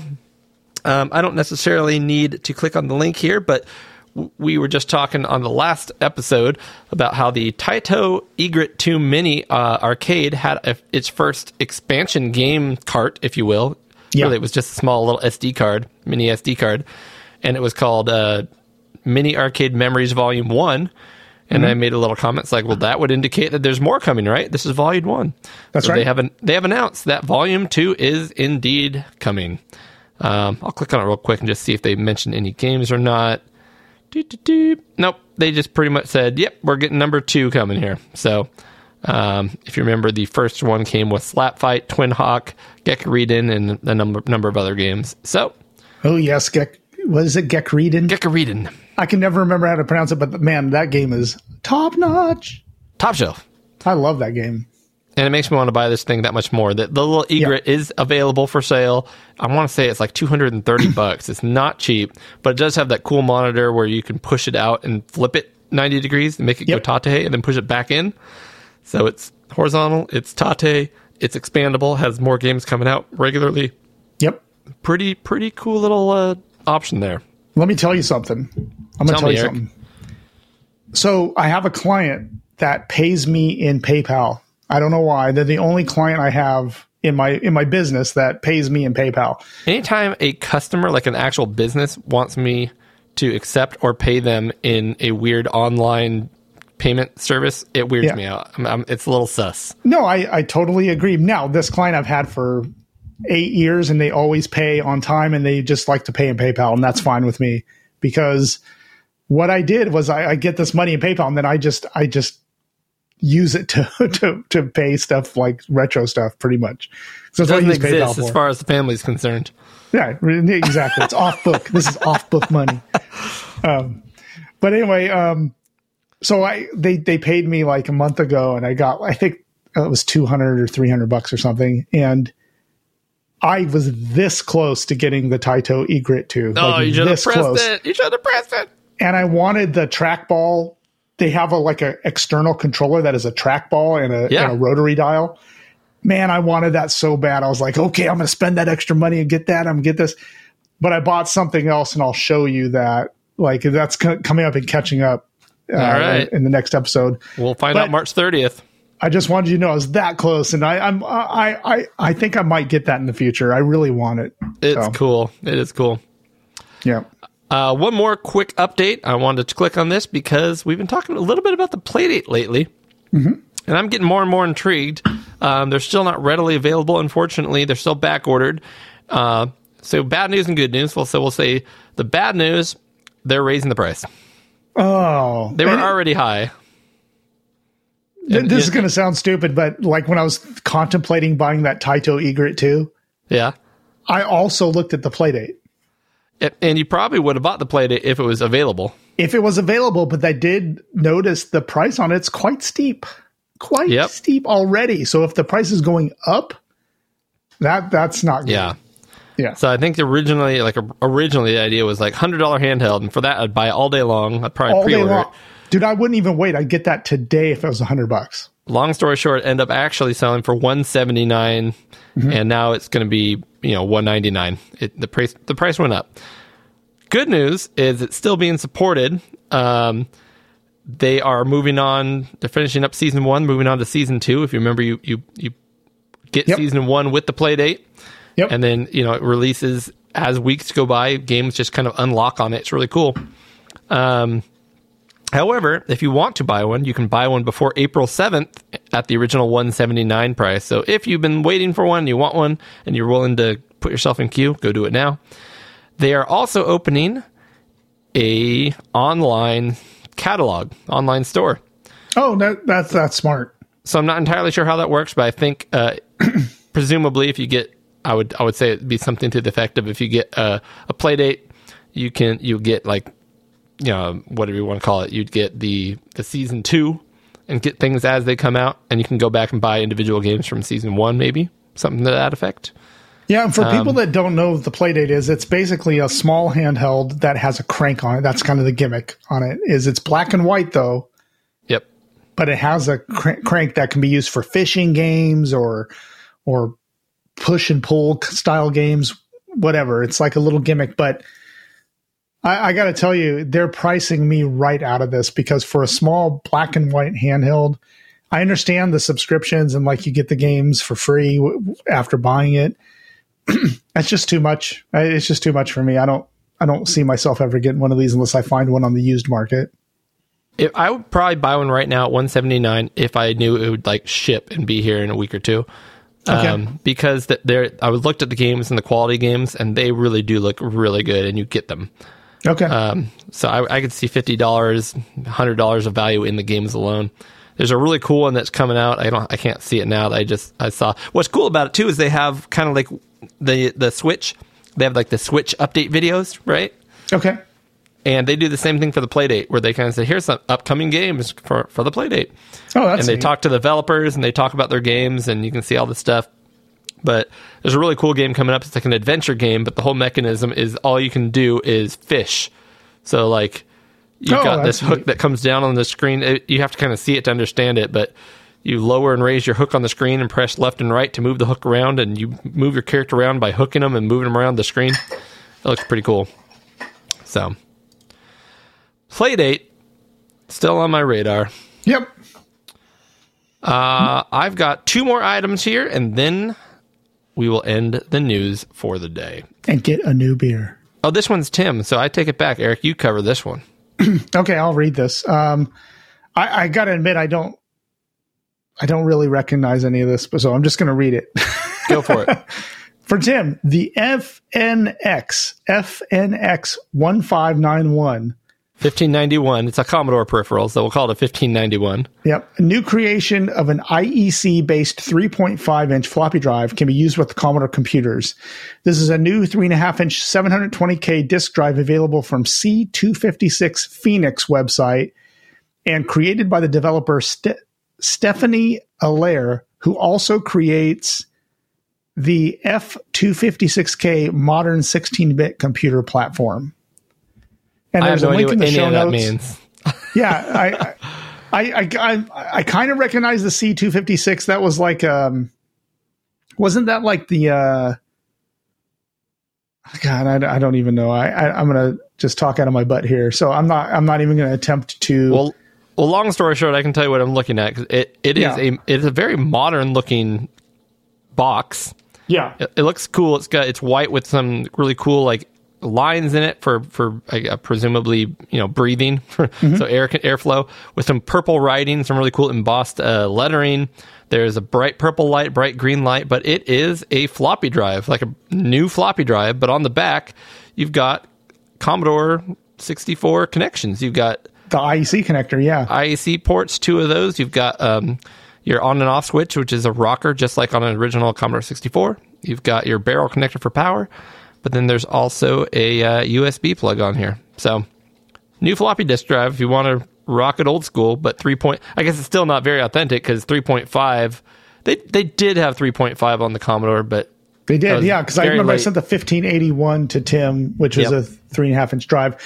No, this is cool because it is cool to see new floppy drives for old systems because those fail, and then what do you do? So it's like it's cool, but I know that the 256 Foenix was a, I think it was an FPGA based like FPGA based modern computer that's retro, if that makes any sense Okay. kind of like the Mega 65 or the ZX Spectrum Next. Um, but anyway, so Okay. Cool. that is cool. Free And book. Free book is the last item here. So if everybody on this show, you know what? If you guys want a free book, Pixel Gaiden's got your back. And by that means uh, we didn't do anything. I'm just going to tell you where to go get a free book. So Gray Fox Books has released a number of really nice books, uh, including Atari, A Visual History, and Coin-Op, the arcade guide. Uh, unfortunately, they put a whole book together, a beautiful hardcover book we're getting ready to release it for the Mega Drive, the Sega Mega Drive, otherwise known as the Sega Genesis, here in the States. And very unlike Sega, very like Nintendo, but very unlike Sega, they sent this company a cease and desist. And for, I think, ever since uh, their Kickstarter in 2021, they have this thing locked down and didn't know what to do with it. And they said, well, we can either let it sit on the shelf and rot and nobody ever gets to use it, or we can go ahead and give it away digitally for free. So that's what they're doing. So you can hop on down. It's a 290 page long full color ebook covering the Mega Drive Mega CD, otherwise known as the Genesis or Genesis CD, and 32X titles. Um, go ahead and check our show notes for, for the links on how to get yourself a free book. Yep. And this this kind of bothers me. I'm going to get on my soapbox for a minute Yeah. because when I worked at Prima Publishing, we we wrote strategy guides for video games, and oftentimes we would have officially licensed strategy guides with the company, with Nintendo, with whoever, and we would write the strategy guides, and everything would be copacetic. But we would also do unauthorized guides, which meant we got no permissions or whatever, and we would still make these strategy guides. And I think what happened is, yeah, we probably got cease and desist letters, and our army of lawyers would be like, hey, this is fair use. Screw off. We're going to publish the book anyway. And they would back off. Problem with this guy, he doesn't have an army of lawyers to do it. There's nothing, you can do this. It's fair use. So it's a, it's, it's just, it's tragic because a big company like Prima could just kind of tell Bully them their way no, around. Yeah. yeah, exactly. It's just a matter of being able to afford lawyers enough to be able to push back on these guys. Yep. Yep. So anyway, Unfortunate. But a free book to finish off the news. Ultimately, good news for us at this point, Yep. considering that otherwise it would have sat on the shelf and done nothing. So yeah, thank you very much. And maybe maybe you go download the book and you like it and you say, you know what, that was so good and I appreciate it that I'll go buy one of their other books. Uh, buy their to other say books or just reach out to them and try to buy them a cup of coffee or something or whatever. there you go. Yep. Eric, that is the news, which means it's time for us to get ready for uh, our battle. Yes. And we get ready by drinking the beers. Yes. So my second beer of the night, once again, I did find in my fridge. Now this I put there. Um, Excellent. And, and it's not the most exciting looking can, but it is another Modern Times beer. We've had some of these on the show. Yeah, we have. Perfect. In fact, I think I had one last episode because I had that same pack in there. But this one is called a Dungeon Map. Ooh, dungeon map. That's Yeah. very appropriate. That's pretty cool. You would think it would have a really cool can with like wizards and stuff on it. It does not. No. It is purely an orange can that says Modern Times Beer West Coast IPA Dungeon Yeah. Map. So I'm going to go ahead and give that a shot. That- That's cool. I like the name of Um, Yeah, it. I did too. What are So you sipping mine- on? Mine is from Knee Deep Brewing Company, which is Ooh. local, I think, right? That's yeah. right here in Auburn. Auburn, yep. This one In is we drove by it with Tim. Oh, you? I don't think you were there. We drove by it just to drive by it, didn't we? Yes, we did. We did drive by. That's right. Yep. Yeah, I remember that. It's kind of an industrial area. Yep, by the airport. Tanilla. 6.3% alcohol by volume. It is the first beer ever created by Knee Deep and makes a triumphant return. This decadent vanilla porter is brewed with real vanilla beans to complement the rich coffee aromas created by roasted chocolate malt. chocolate. Yes. All right. Let's go ahead and cheers, my friend. Oh, you got to pour that. Let me pour this in here. Hold on, it's coming. It's it's going. It's going. Ooh, it's got going. a, it's got a musty smell to it. Oh, it's got a nice, nice froth. All right. Cheers. Cheers, this. Oh, yours got it. Yeah, it does. yours is quite heady. Nice. So, I'll tell you, I don't know how to explain this. That I took Yeah. a sniff. Take a sniff. I took a sniff up first, and it smelled. The head of the beer smells like, and there's no way to make this sound not gross, and it's not gross. Not used, but like fresh out of the bag cat litter. it's got that like grainy. I don't know, like Yeah. with the little where it's all I like know the smell.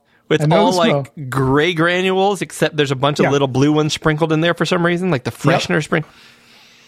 Funny thing is, I know exactly because I'm not a cat guy, but um, my neighbor sometimes I'll watch his cat when they go on vacation, and when I'm cleaning the litter, I'm like, "There's got this smell to it. The cat litter's got a smell. It's not a bad Yep. smell at all. It's just it's like a dusty Musty, dusty, yeah. Deodorant like smell to it. It's very odd. Well, that's what this smells like. However, luckily it tastes better than that. It's actually good. for an IPA. It's actually not terribly hoppy. It's got Yeah. some very s- strong citrus notes. This Um, one's got Yeah, this one's got quite a bit of vanilla up front, which is not bad. Vanilla's great in a in a beer or any other drink. But I can definitely taste the chocolate and coffee. Um, that is not a bad. It, no, it's it, it, but it, I will say every flavor is very subtle, especially for a porter. Um, not bad at all. Not bad at all. Very smooth. Uh oh. I see Cody on the webcam. He's he's lighting up some incense here. join you with some French toast goodness in the background here.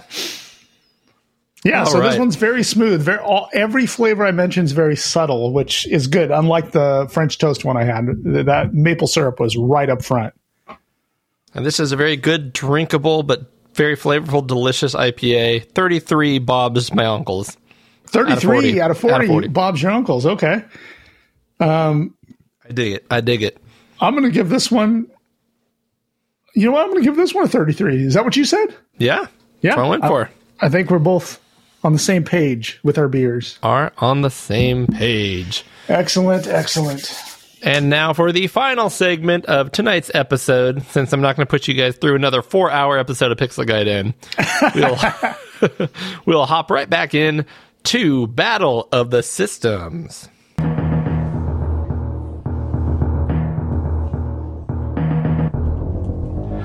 Battle of the Systems.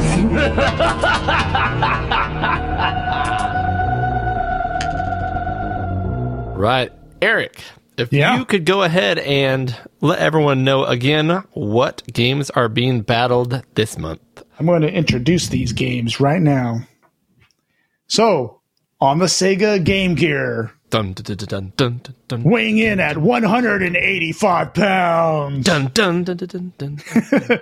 we have Sonic the Hedgehog Triple Trouble. Wah, wah, wah.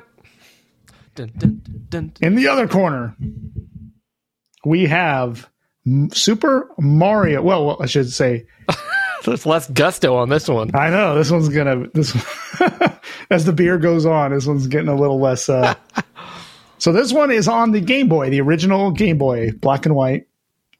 This one is Super Mario Land 2, six golden coins. Perfect, perfect. And I'm going to pull up my notes because I got dry statistics up the wazoo for these. Give it to me dry, Eric. Give it. Oh, that sounded wrong. We're going to lose our PG rating. Stats. The stats. Here's the stats. Um, so let's start with Sonic the Hedgehog Triple Trouble. This game is a 1994 platform game developed by Aspect and published by Sega for the Game Gear. Unlike most Game Gear games, this one was published only for the Game Gear. It did not come That's out. why we chose it. It was it was console exclusive, just as our competitive game was.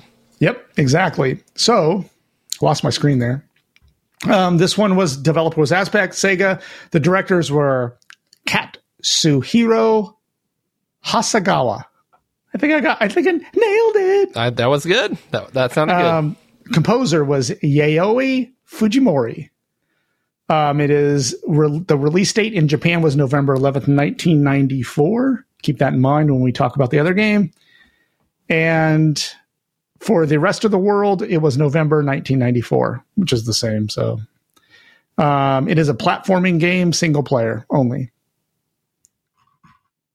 There you Do go. you want to do you want to start with that game to talk about? Yep, let's just go right into Sonic Triple Trouble. So first of all, Okay. uh, didn't even think about this at the time, but this happens to also be the game that was recently fan recreated for the 16-bit uh, Genesis Yes. just recently, last month, and um, so it has a lot of love recently. Actually, I, I don't. I take it back. It wasn't for the Genesis. It was done in the Genesis style for the PC.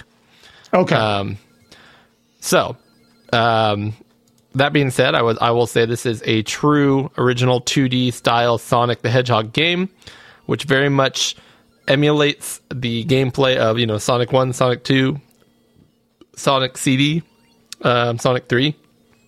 yes. Uh, if you've played those games, um, which I know Eric is not a huge fan of, so he probably hasn't played much. Which I made him play a Sonic game, so I have to laugh a little bit. true. True. but true. We'll talk Sonic- about that during my review. Okay, there we go.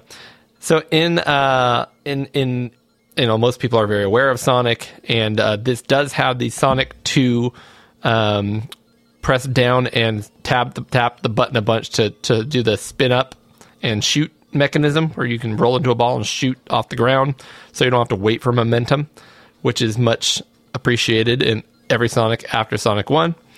And it was the first thing I did when I loaded this up is make sure it had that feature, and it did. Other. You can that, hold you can hold up and hit the button too and do some kind of dash, right? Uh, I've never held up, but I think we're talking about the same thing ultimately. I believe. Yeah, if you hold down and you hit the button, and the, the one interesting thing about this game is it's one button, which is great. The other Which button I- does the same thing as the other button. What, yeah, which is yes, all Sonics have all three buttons do the the action, the one thing exactly. The one thing, yep. But if you hold down, you do the sonic spin thing Yep. where he spins and then he haul, hauls butt in one direction. But if you hold up, he does a different kind of dash, which um, I used here and there, but ultimately I, even know didn't that. know. What'd you say? I did not know that. That Yeah. was news to me. It looks different. The animation's a lot different. He kind of sparkles. He sparkles Sonic. Well, I will have to try that now. Okay. Um, having played a lot of Sonic, I will say it is in a good way more Sonic. Um, it is definitely the the screens are not going to be as fast as the Genesis. Uh, it is you know Master System hardware essentially updated for the Game Gear, which is what kind of what the Game Gear is is a Master System with more colors.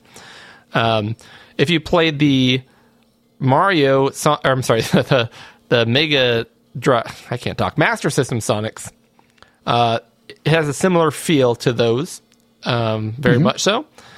Um, although I'll say what's cool about it is the fact that it is original to the system and can only be played on the system, except for now the new fan game. And it has new levels, and the levels are kind of specifically made to the fact that it has a smaller screen, which is which is nice. Which which is the same with the Master System version as well, but Right. um, yeah, without going too much further than that, Eric, what, what as a Sonic non fanboy, anti Sonic fanboy, yeah. how did you feel about this game particularly, and uh, in by itself, and also in relation to any previous Sonic experiences you've had?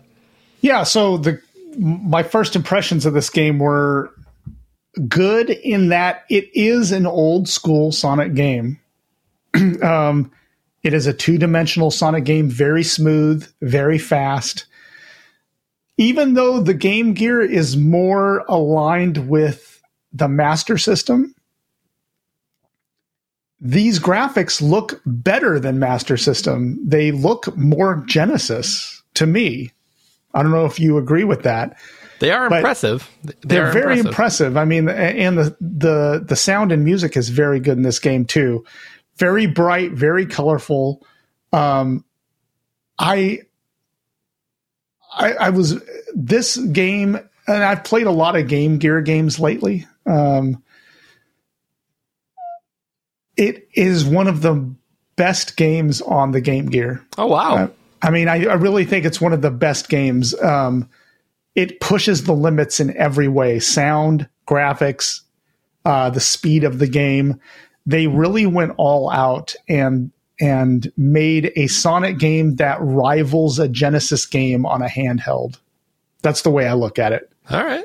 Because if you look at Sonic on the on the Master System, because there is the the Sonic the Hedgehog on Master System, Yes. he looks kind of tall and skinny because that's the way they had to make the sprite.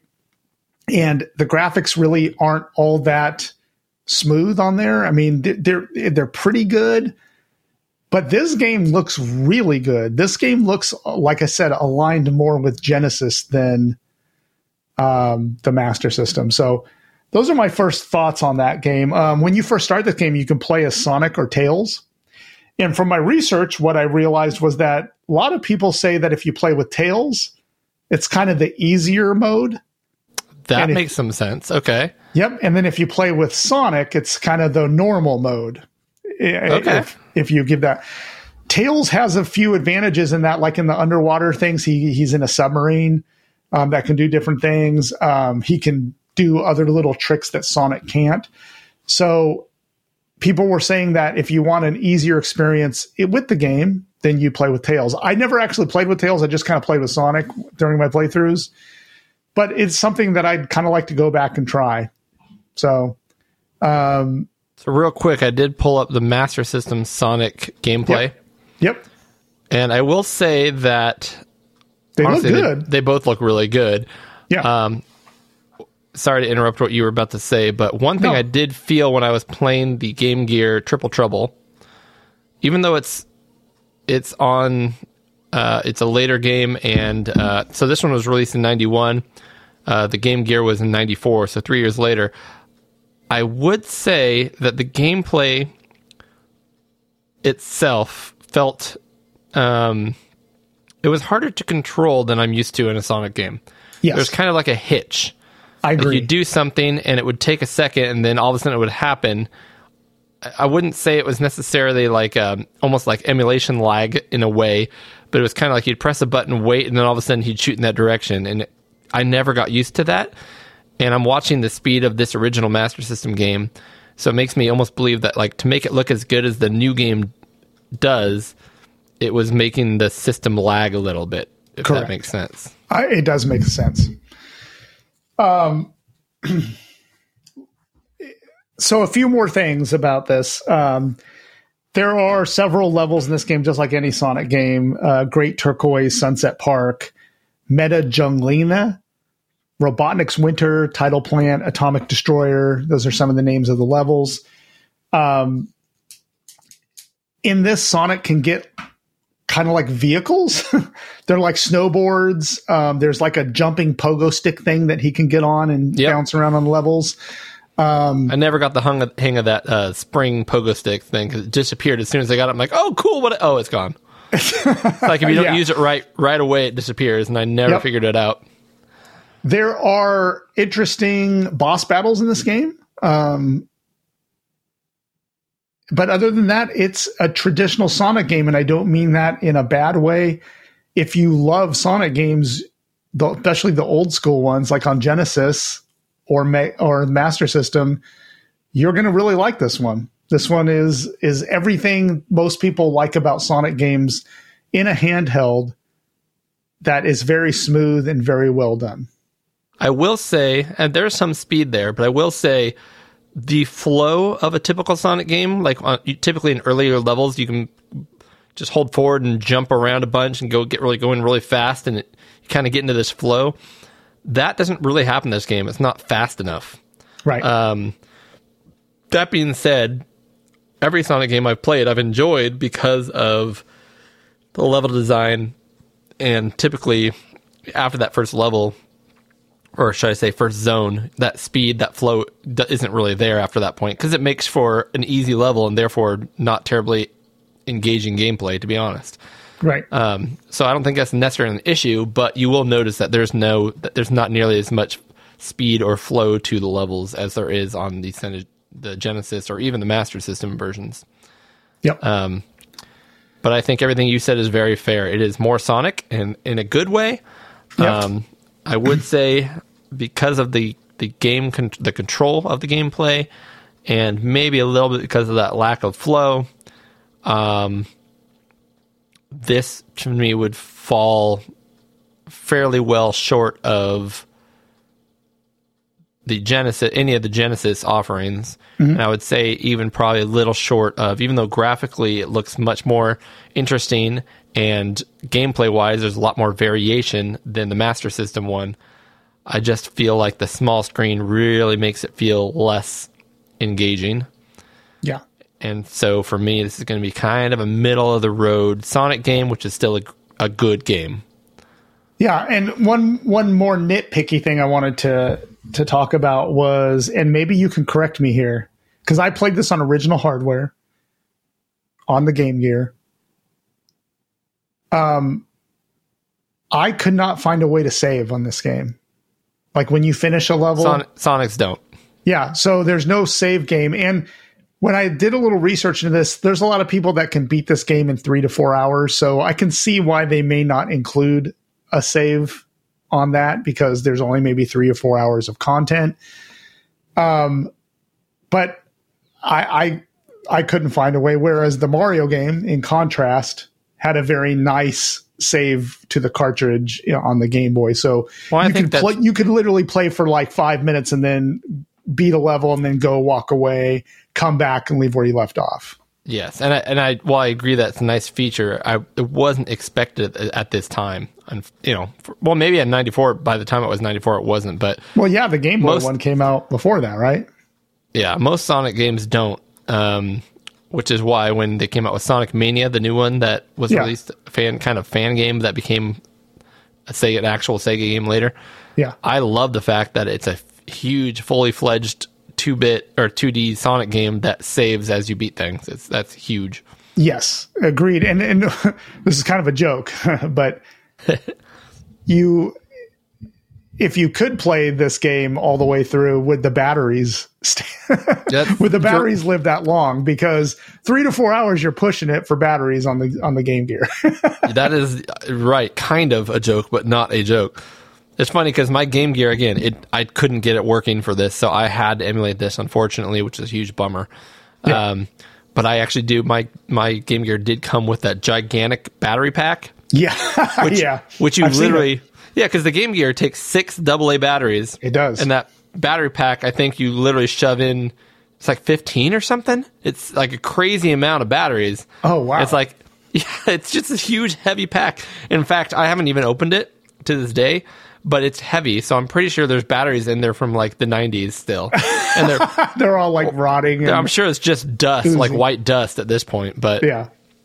um, what is cool is my Game Gear did come with almost every Sonic game for the Game Gear, so I have I have the physical cart. I was ready to play with it. I'm all, I was all excited, but um, yeah. Ultimately, this playthrough is uh, looks like he this this player played through the whole game in an hour and twenty. Let me see. Hold on. It's where we, of course we hit a commercial right when I needed to know the the timestamp here. Right. Um, I was reading online most people take about 3 out 3 hours with it. Yep, I think if you just started it and you didn't know extremely well, like this person does, you're probably about right. But yeah, they played it through in an hour, one hour, start to finish. So yeah, it's very doable in that time frame. And again, most Sonic games, when I when I got good at Sonic One and Two on my Genesis, every time I played it, you'd get to the very end and either beat it or not beat it at that point. But either way, you played for an hour. Okay. That's kind of expected. So Okay. Fair Um, enough. Fair enough. So out of let's see. What are the what are the screens on these systems? Aren't they only like 120 by 120 or something? Something like that. I don't know. I don't know off the top of my head. Out of 120 pixels squared, Okay. what are we going to give Sonic Triple Trouble? you want me to go first here? Sure. All right. And this is So of your a- your rating obviously. We're not comparing this to other Sonics. This is your rating. Yep. What how much do you like this game? So I had more fun with this than I thought I would, Okay. but we've talked about this. I don't understand Sonic games. I don't understand like the the the allure to them, and I love Sega. Like I'm a big Sega guy. Like I love Sega the company, but man, I I just don't get it. This game minimizes the things I don't like about Sonic in that like in most son- mainstream Sonic games they're very fast and you can't you feel out of control through the level a lot. That flow I was talking about. Yeah, I, I don't like that because it doesn't feel like you're doing anything other than making like left and right decisions. Like, okay, I'm going to go down this way, and I'm coming off this thing really fast. I'm going to go this way. I, it it doesn't. It's it's like playing The Last of Us or Uncharted or something. Like it's just cutscene and then a, I- a decision to make. Again, I really think that is kind of for the visceral thrill. But after level one, Yeah, if you let yourself get into Sonic, I think you would actually really enjoy the moment to moment gameplay because it becomes a platformer after that. okay, It really That's fair. does. Um, so anyway, rating this game out of what I would say 120 pixels, I'm going to say I'm going to give it mm, 85. 85 out of 120. That is interesting. That is exactly what I was going to get it. Give it. really? Okay. Yep. Good. So 85 out of 120. 85 out of 1. I'm going to write that down so we don't forget. Sonic Triple Trouble, which means it's time for me to start pulling up video while you pull up some dry stats. Yep. Let's get some dry stats going on Super Mario Land 2. Now, Six golden. now keep in mind, we did this on the Game Boy, We did this Or on the Game not? Boy. That's right. not the That's Game Boy what's weird Color. about this battle is that this came out. Well, I'm going to start with the release date so you can contrast it to November 94. This one came out Japan, October 21st, 1992. North America, November 2nd, 1992. Um, the EU, like Europe, is January 28th, 1993. Um, this was developed by Nintendo R&D 1, which is so an internal development group within Nintendo. Um, this was not um let me let me look here so the producer of this was gunpei Y- Yoki, yoko always mess up his last Yokoi. name yokoi, Yokoi. Um, Create, who created the Game and Watch? Who created the the uh, Game Boy? Didn't he and create also the WonderSwan Eventually, he did. He Yeah. also created the uh, was it, was it not the Virtual Boy as well? i think that was his like kind of last or or one that he yeah i read some story that he didn't he come out with that and then he just felt really bad about it and Yep, something to that effect. something that I don't remember what happened after that. But um, so anyway, it publisher is Nintendo, of course. Um, it is in the Super Mario series. It is on the original black and white old school Game Boy. It's a platformer, single player game. It is a 1992 platform video game developed and published by Nintendo for the original Game Boy. It is the sequel to Super Mario Land, which was on the Game Boy as well. So Super Mario Land. I'm assuming you're done there. Sorry. Yes. Yep. Super Mario Land, the first one. Yes. I played that one on my friend's Game Boys. A lot of people had that one, Mm-hmm. and it was. Have you played that, Eric, or seen even seen it? I have. Yes, I have. So I it is played it. interesting because I have never actually played this game. I played the other one, and Mario is made up of like seven pixels on that game. He is very, very small.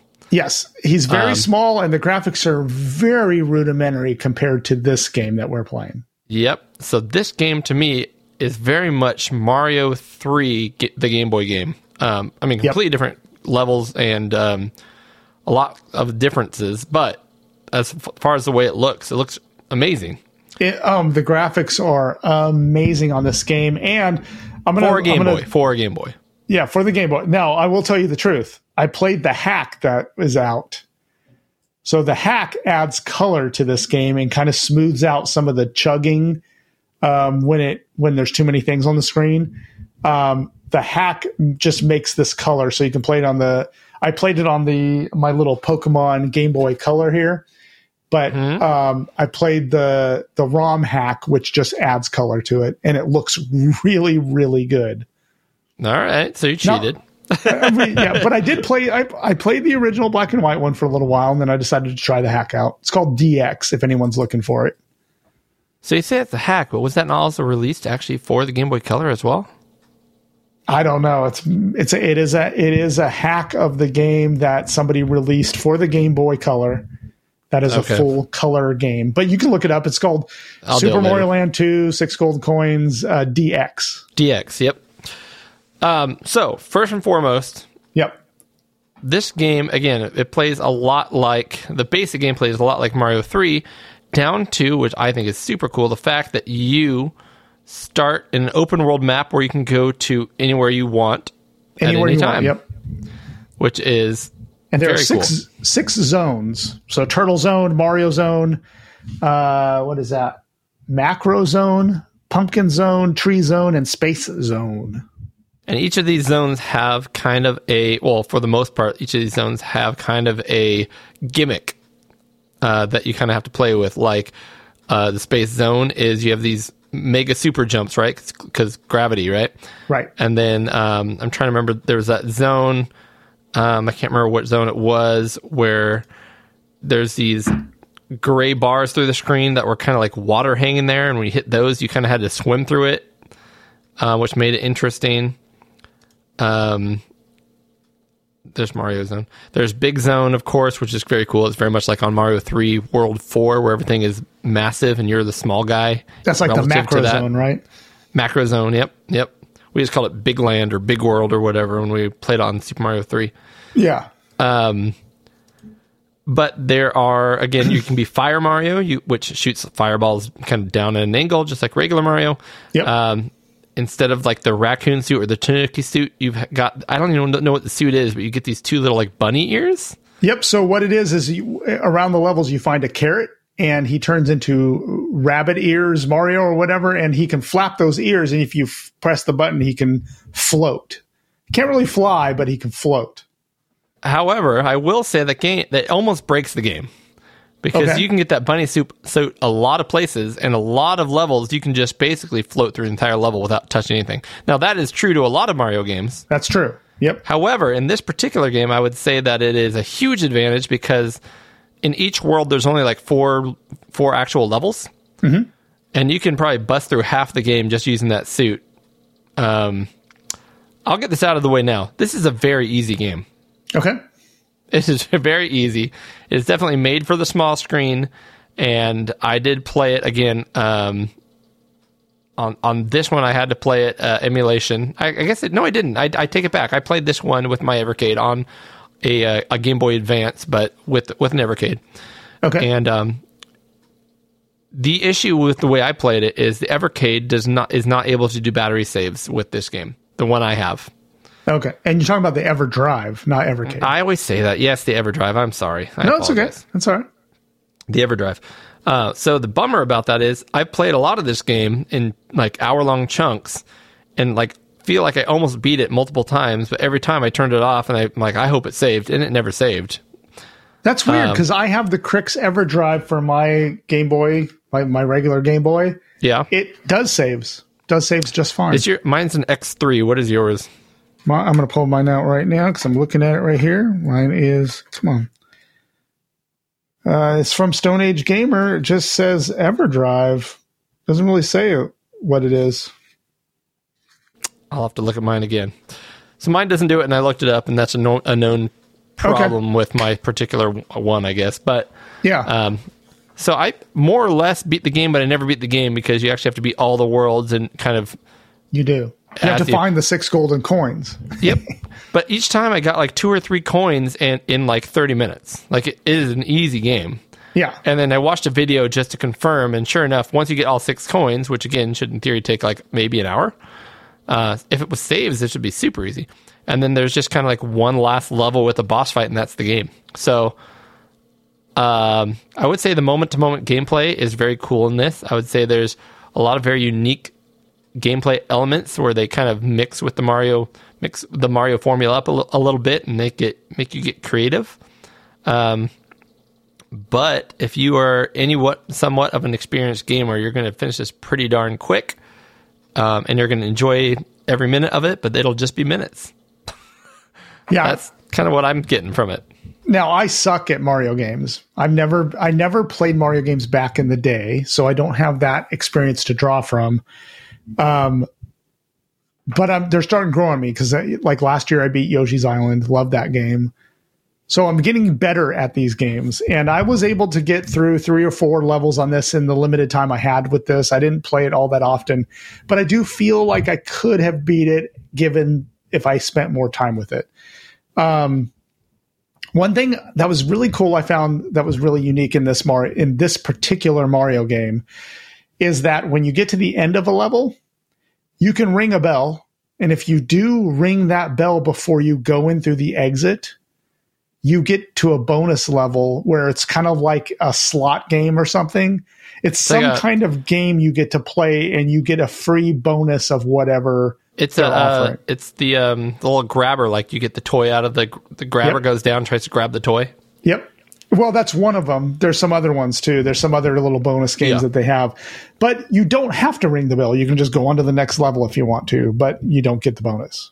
Just like any Mario game, um, you Yep. will end up with like 29 lives, and Yeah. losing a life is not really that big of an issue. And even if you lose all your life, it's like, do you want to continue? And you just continue. The lives in the Mario games are like almost humorously pointless, um, but they're still fun. I still have to go out of my way to get every coin and try to get free lives, even though they don't mean much. Right. I, I would say I would say yeah that that's true. Now one thing I have to ask Eric, and I feel bad for not pointing this out, knowing that you're not huge into Mario or didn't have a huge history with Mario. N- yeah, no. I think every gamer who's grew up with Mario uh, subconsciously knows this, but probably won't even think about it because it's just natural to us. But you have to hold down B the entire game. to, to, to run fast. Yep, you just you always hold B, and you just roll your thumb onto the A button to jump every time. You never don't hold B. I I That's do just kind of part of it. I do know that, and honestly, I kind of resent that. I kind of think it's a dumb part of the game that that is unnecessary, but is there nonetheless. in theory, if you wanted to like do some very slower, like specific jumping to make sure you hit platforms, that would make it easier by not holding B. Yeah, But yeah, for the most part, everyone just holds B and you just get used to it fast like that. I don't disagree with you that that probably should have gone away eventually, Yeah. but that is the case. So I want to make sure you were at least playing with the right physics.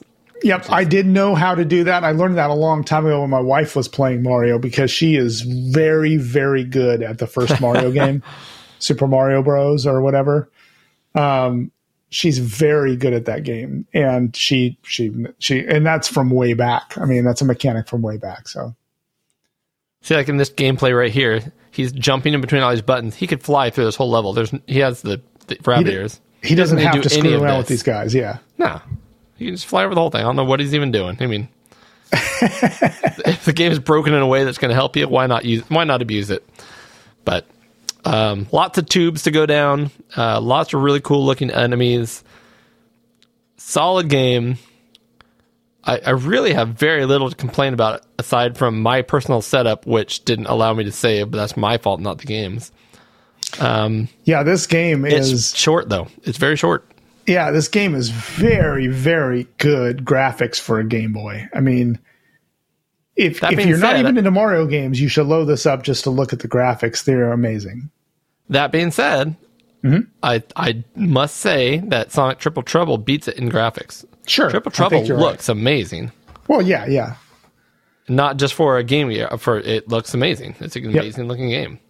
Uh, where this is good for a Game Boy, or or great for a Game Boy. Oh, another Um, thing that this does, this one does, which isn't in all in every Mario game, is it does have mid-level checkpoints.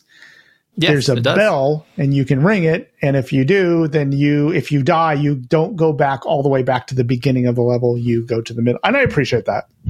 My bell. Yeah. Ring my bell. My bell. My bell. Um, that's Mario. I mean, Yeah, there's a lot we could talk about because there's a whole lot of like I mean a lot of creativity and differences in the game. The truth though is if you're going to play through the game and save, you're only going to see those things once because the levels are so easy. Yeah. There's a, there's a level where you go into these bubbles and you have to like it almost becomes like a shmup without shooting. You kind of go up and down to avoid things while you're in your bubble so you don't get your bubble popped. yep. Um, like you mentioned, there's like submarine things. There's like uh, obviously different. You can be Fireball. You can be the the Rabbit guy. There's a bunch of other little suits you can get. Um, there's these special stages where I forget what they call this. It's it's a traditional Japanese game where there's a ladder. Um, think Amidar, the game, the arcade game Amidar. Yeah. Where you have to pick a location at the bottom of the ladder, and the spark takes every turn as it goes up the ladder. You'd have to see it to understand it, or or have played Amidar and know what I'm talking about. And you get the prize at the end. Um, there is it is a very Japanesey game in the way that it's not purely Mario lore. There's a lot of um, characters like the umbrella spirits. You know what I'm talking about? The parasols that have like mouths Yep. that you see in a lot of Japanese games, which I believe is from like Japanese lore. Um, so I'd say it's a little more Japanese than a traditional Mario game. It typically is. yeah. Um, but yeah, it's it's solid. It's fun. It it has a very similar viewpoint to Sonic Triple Trouble, and that you're very close to your character and everything around you, so you don't get a whole lot of uh, landscape to look at while you're figuring out what's coming up next. But um, solid Mario title. Yep, I was looking through uh, my notes, but I think that's about it. Oh, one thing to, to note about this game is that the end end of game boss that you fight is not Bowser. He's not Nope. in this game. That's true. This game is the first introduction of Wario. Oh, Wario with your crooked he is the- mustache. No spoiler alerts here, but he is the last final boss that you fight. It is the first draft of the picture of Wario, so he looks a little weird. You're not gonna. He doesn't look like the traditional Wario. I mean, He's it's- identifiable though. yeah, he's identifiable. You can tell it's Wario, but it's not the one you're used to. So that makes it very cool. Now, There. he maybe you can help me here, Cody.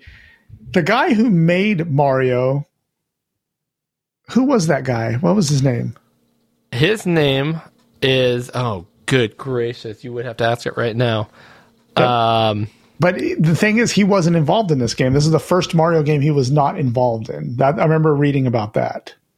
gosh, you're killing. I can see his face and everything. I want to say Sh- Shigemura or Shigeru Miyamoto. yeah, there you go, Shigeru. you. Miya- You- yep. You, you triggered it. So this was the first game he was not involved in, and it's surprising because It's very This Mi- is- Miyamoto esque. this is more than than Super Mario Land, the first one.